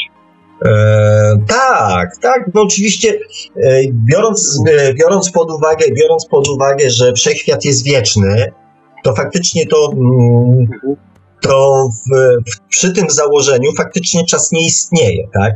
Bo, bo coś było, coś jest i coś będzie, tak? Więc, więc to nabiera formy takiej poz, poza, pozaczasowej.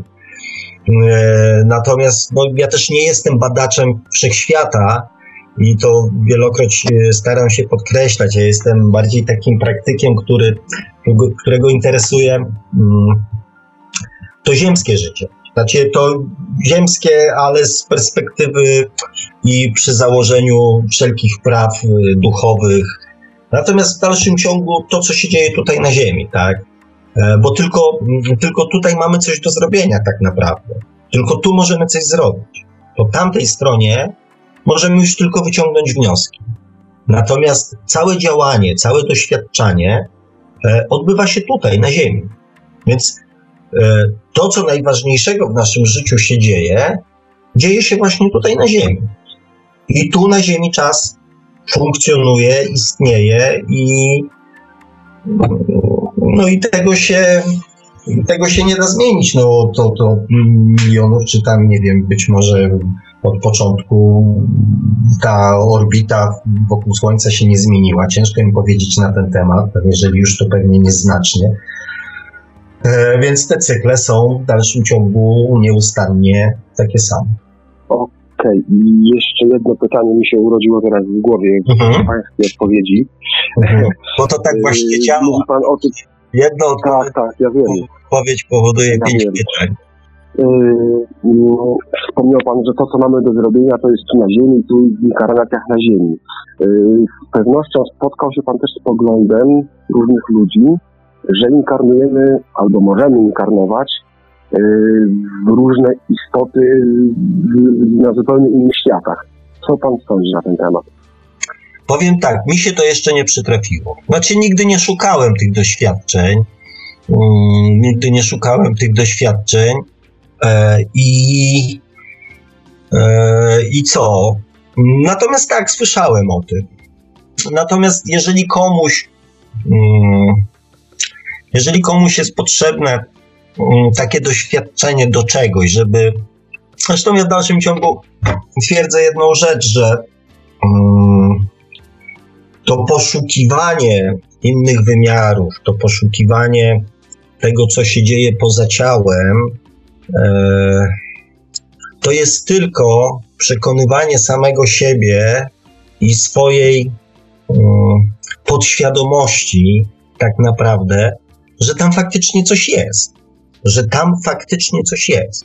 Bo mm, ten, kto tego nie doświadczył, mówi: A może tak, a może nie, ale ja nie wiem, ale ja nie jestem pewien. Tak? W momencie, kiedy przekraczamy tą barierę, kiedy zaglądamy na tamtą stronę, to wtedy już wiemy, że faktycznie tam coś jest. Tylko tam mm, nie da się nic zrobić. Tam nie wykonamy żadnej czynności. Tam możemy obserwować, możemy doświadczać emocjonalnie pewnych stanów, natomiast nie jesteśmy w stanie nic jakby mm, fizycznie zrobić. I dlatego to, co do zrobienia jest takiego ważnego, to jest właśnie tutaj na Ziemi. Jeżeli. Na, znaczy, ja nie, nie słyszałem, tam rozmawiałem też z ludźmi, którzy, którzy mnie tam przekonywali, namawiali nawet do tych, do tych podróży.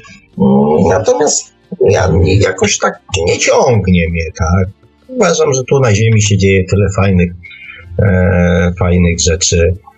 E, zresztą być może tam i byłem nawet ale, ale nie, nie, nie, nie wracam do tych wspomnień. No, powiem tak, być może pan też był. Być może tam gdzieś zaglądaliśmy. Ja nie byłem. znaczy powiem tak, na pewno był pan i to wielokroć już po tamtej stronie. Na pewno to nie jest pana pierwsze wcielenie. Więc proszę mi uwierzyć, więc proszę mi uwierzyć, że pan już był tam wielokroć. Tylko E, tylko jeszcze, mm, jeszcze pewnie nie chce pan trochę tego do siebie, e, troszeczkę do siebie dopuścić. Jeszcze ta podświadomość pana gdzieś tam trzyma. E, I, I stąd takie, takie niedowierzanie. Natomiast e, człowiek w dzisiejszych czasach jest w zasadzie podejrzewam, że już jest bardzo, bardzo, ale to bardzo mało przypadków, kiedy ludzie zaczynają swój proces inkarnacyjny dopiero, kiedy to są ich jedne z pierwszych wcieleń. Jedne z pierwszych wcieleń mieliśmy, e, kiedy byliśmy w epoce kamienia upanego. Na takim poziomie świadomości, kiedy maczugą próbowaliśmy rozwiązywać problemy. Jeżeli Pan się zastanawia nad niebem, nad piekłem, nad, e, nad przesłaniem Chrystusa, to proszę, mm, proszę mi wierzyć, że na pewno wielokroć Pan już e, po tamtej stronie był. Okej, okay, dziękuję Panu za spowiedzi. Nie, nie wiem, mam, że, mam nadzieję, że coś tam, że coś tam pomogłem nie, układać. Nie, nie obiecuję, że jeszcze nie będę dzwonił do Pana. Dobrze, zapraszam. No ja, ja z wielką przyjemnością, e, z wielką przyjemnością też rozmawiam na żywo, bo, bo, bo, to też ma inny wymiar troszeczkę niż e, odpowiadanie na ten. Więc zapraszam, jeżeli są tylko jakieś pytania, proszę, proszę dzwonić, pytać, pisać, co tam pan. Udanego wieczoru panu i słuchaczom. Dziękujemy bardzo, dziękuję w swoim imieniu oraz słuchaczy.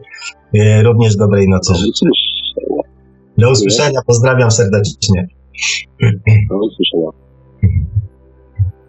Zbliżamy się powolutku do godziny 23, a tutaj komentarze się sypią i sypią. No, e, tak, bo ja tu już e, myślałem, że to już koniec jest. Ja też nie chcę z piekłem się zgadzać, to znaczy na piekło. Super, cieszę się, że jest nas więcej.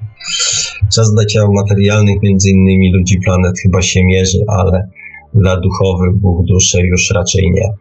Mm Powiem tak, y, nasze dusze też kiedyś miały swój początek, też kiedyś y, przy założeniu, że jesteśmy cząstką Boga, też kiedyś od tego Boga się oderwały. My nie żyjemy jako ludzie wieczni, więc y, jak dla Boga mógłbym się zgodzić z tym, że czas nie istnieje, ponieważ, ponieważ jest wieczny, tak naszym duszyczkom już bym przypisał jakąś datę urodzenia. Owszem, to będzie w dalszym ciągu kosmicznie długa e, i odległa data, ale już bym jakiś czas e, tego momentu, ten moment oderwania tych narodzin się e, tutaj na Ziemi już bym przypisał.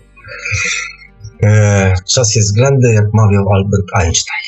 Mm, nie zgadzam się z panem Sławkiem. To bardziej tęsknota i chęć przebywania. Mm, wśród miłości, powrót do źródła. E, a, rozumiem, dotyczy to, dotyczy tego mm, źródle miłości. Mm, jak można mówić o świadomości i miłości, nie doświadczając jej złączności z duszą? Ależ ja nic takiego powiedziałem, że ja jej nie doświadczałem. Mm. E, myślę, że gdyby pan Sławek doznał świadomego wyjścia poza ciało, inaczej wyśpiewał. No i to są te, mm, kochani, to są te tematy, gdzie nie mam argumentów, może raczej nie chcę mieć, mm, bo, bo po co? Mm, gratuluję, gratuluję doświadczeń, gratuluję doświadczeń. E, rozumiem też potrzebę przebywania, przebywania w źródle miłości, e, powrót do źródła rozumiem. Ja to wszystko rozumiem. Tylko zastanawiam się nad sensem. Jeżeli dusza decyduje się na inkarnowanie tutaj na Ziemi, czyli chce budować swoją oraz naszą świadomość, to jeżeli w trakcie pobytu tutaj na Ziemi zaczyna tęsknić za miłością i chce naładować swoje akumulatory, ogrzeć się przy źródle miłości, to znaczy, że logicznie rzecz ujmując, brakuje tej miłości tutaj, że nie potrafi tej miłości wykrzesać w nas. Więc, e, więc coś jest zachwiane, coś jest gdzieś, mm, coś nie do końca działa tak, jak powinno. Skoro czujemy potrzebę doładowania swojej energii i doładowania swojej miłości z powrotem przy źródle. Dlaczego nie potrafimy tej miłości wykrzesać tutaj? Czy celem naszej duszy, czy celem naszego rozwoju duchowego, czy celem nasz, rozwoju naszej świadomości jest inkarnowanie się na Ziemi po to, żeby odbywać podróże do źródła? Po co się było inkarnować? Po co się było inkarnować? E, więc, e, więc ja mam jakby w tym temacie, e, w tym temacie chyba mam na tyle, kochani, jeżeli chodzi o e, moje pojęcie na temat świadomości, miłości i mojego śpiewania na ten temat. E, a może każdy ma w, w części rację, mam na myśli osobiste doświadczenia, tylko trzeba te wszystkie teorie usystematyzować, dogadać się, wrzucić, co jest błędem i bzdurą. E, dzisiaj um, e, nie wiem, czy to było do mnie. Proszę się nie obrażać na te pytania. Uważam, że im głupszy, tym lepiej. Proszę się nie obrażać. Um, czyli pytania w stylu, jak pan Sławek z tego wybrnie. No to fajnie, kochani, sobie zrobiliście zabawę. Się może następnym odcinku zamienimy, co? Ale też bym posiedział po tamtej stronie i poklikał. Dobra, żartuję oczywiście. E, taką mam robotę, jak to mawiał mój znajomy. E,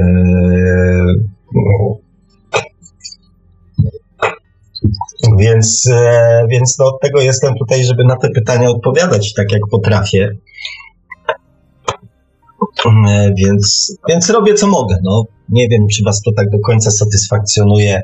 Ja staram się mówić w zgodzie z tym, co czuję, z tym, co wiem, z tym, co, e, co, co przeżyłem.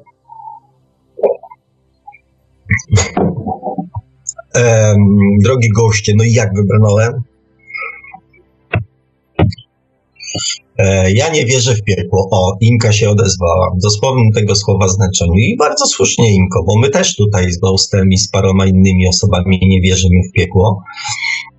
Ale piekło na ziemi mm, jak najbardziej mm, wystarczy otworzyć oczy i rozglądać się dookoła. E, to jeżeli widzisz piekło na ziemi, to zamknij oczy. Nie rozglądaj się dookoła. Droga Inko, nie rozglądaj się dookoła.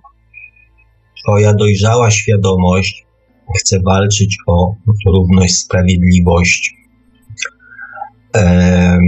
o szacunek i to jest bardzo fajne. Natomiast e, jeżeli to ciebie ma odciągać, ściągać z drogi do własnego szczęścia, to to już nie jest dobra droga.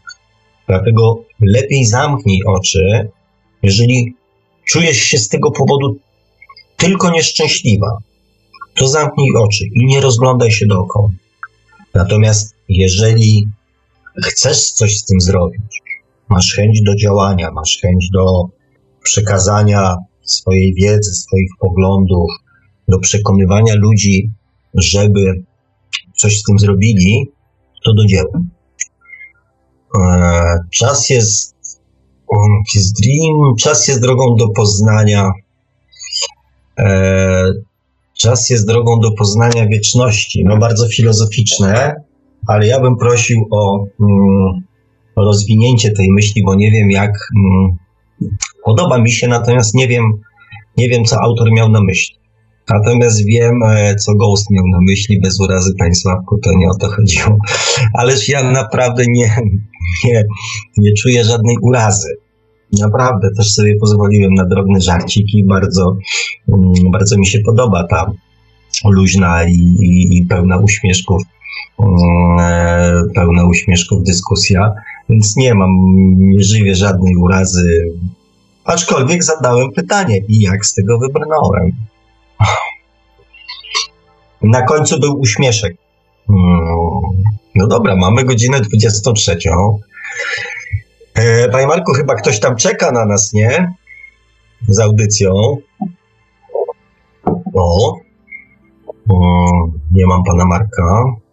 Jestem, jestem, tylko akurat teraz mi tutaj ktoś wszedł.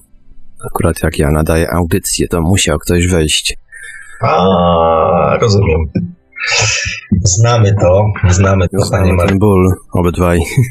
Dokładnie. A tutaj jakichś nowych komentarzy nie widzę z tego, co. Z tego, co e, widzę, to nie widzę. E, no ja też nie widzę, no ale jak pan nie widzi, to ja nie mam prawa. E, a mówię, panie Maryczku, chyba ktoś tam czeka na nas, nie? Ktoś z audycją wchodzi dzisiaj? Czeka na nas, ale to jest audycja emitowana z puszki. 3600 sekund, podcast Jubiego. A, bo myślałem, że będzie wchodził też na żywo. Więc mówię, nie będziemy tutaj też chłopaka blokować. Moje gadulstwo już wszyscy znają, więc może niekoniecznie chciałbym, żeby i on je poznał. I jeszcze się gdzieś tam na mnie mm, na mnie później złościł, albo się nie wyspał, broń Boże, przeze mnie. Także Także tak. No dobrze, Panie Marku, to chyba będziemy kończyć. E, fajnie, dzisiaj tak się, mm, dzisiaj tak się mm, fajnie te komentarze poukładały. Nie wiem, czy wszyscy są zadowoleni z e, odpowiedzi, które uzyskali, ale, ale mam nadzieję, że jak nie, to poprawimy się następnym razem. No i tak oto powolutku mo można powiedzieć doszliśmy do końca dzisiejszego, kolejnego chyba rekordowego rekordowo długiego odcinka audycji Świat oczem i duszy, w całości poświęconej świadomości. A oczywiście zachęcamy do sięgnięcia po książkę pana Sławka Bączkowskiego Czy można szukać przeznaczenia, czyli Po co człowiekowi dusza? O, zapamiętałem tytuł, dosyć długi, jak na, yy, jak na standardy moje pamięciowe, ale w końcu się udało. E, oczywiście zachęcamy do zostawienia komentarzy e, pod audycją, jak już będzie wgrana do archiwum i do naszego YouTube'a. E, zachęcamy do komentowania, a również nadsyłania e-maili z komentarzami odnoszącymi się do audycji. No i cóż, był z nami jak zawsze po drugiej stronie połączenia internetowego pan Sławek Bączkowski, gospodarz audycji i autor wideobloga o tym samym tytule. Dziękuję jeszcze raz panie Sławku. Ja również dziękuję Panie Marku, dziękuję Wam y, kochani wszystkim za udział, za telefony, za komentarze. Jak zwykle to był bardzo, bardzo udany wieczór. Także serdecznie Was pozdrawiam, dobrej nocy, uważajcie na siebie. Uważajcie, no i zachęcamy do pozostania z Radiem Paranormalium. Audycję jak zawsze od strony technicznej obsługiwał Marek Sękiewelios, Radio Paranormalium, paranormalny głos w Twoim domu. Dobranoc i do usłyszenia ponownie, oczywiście na żywo, oczywiście już za tydzień.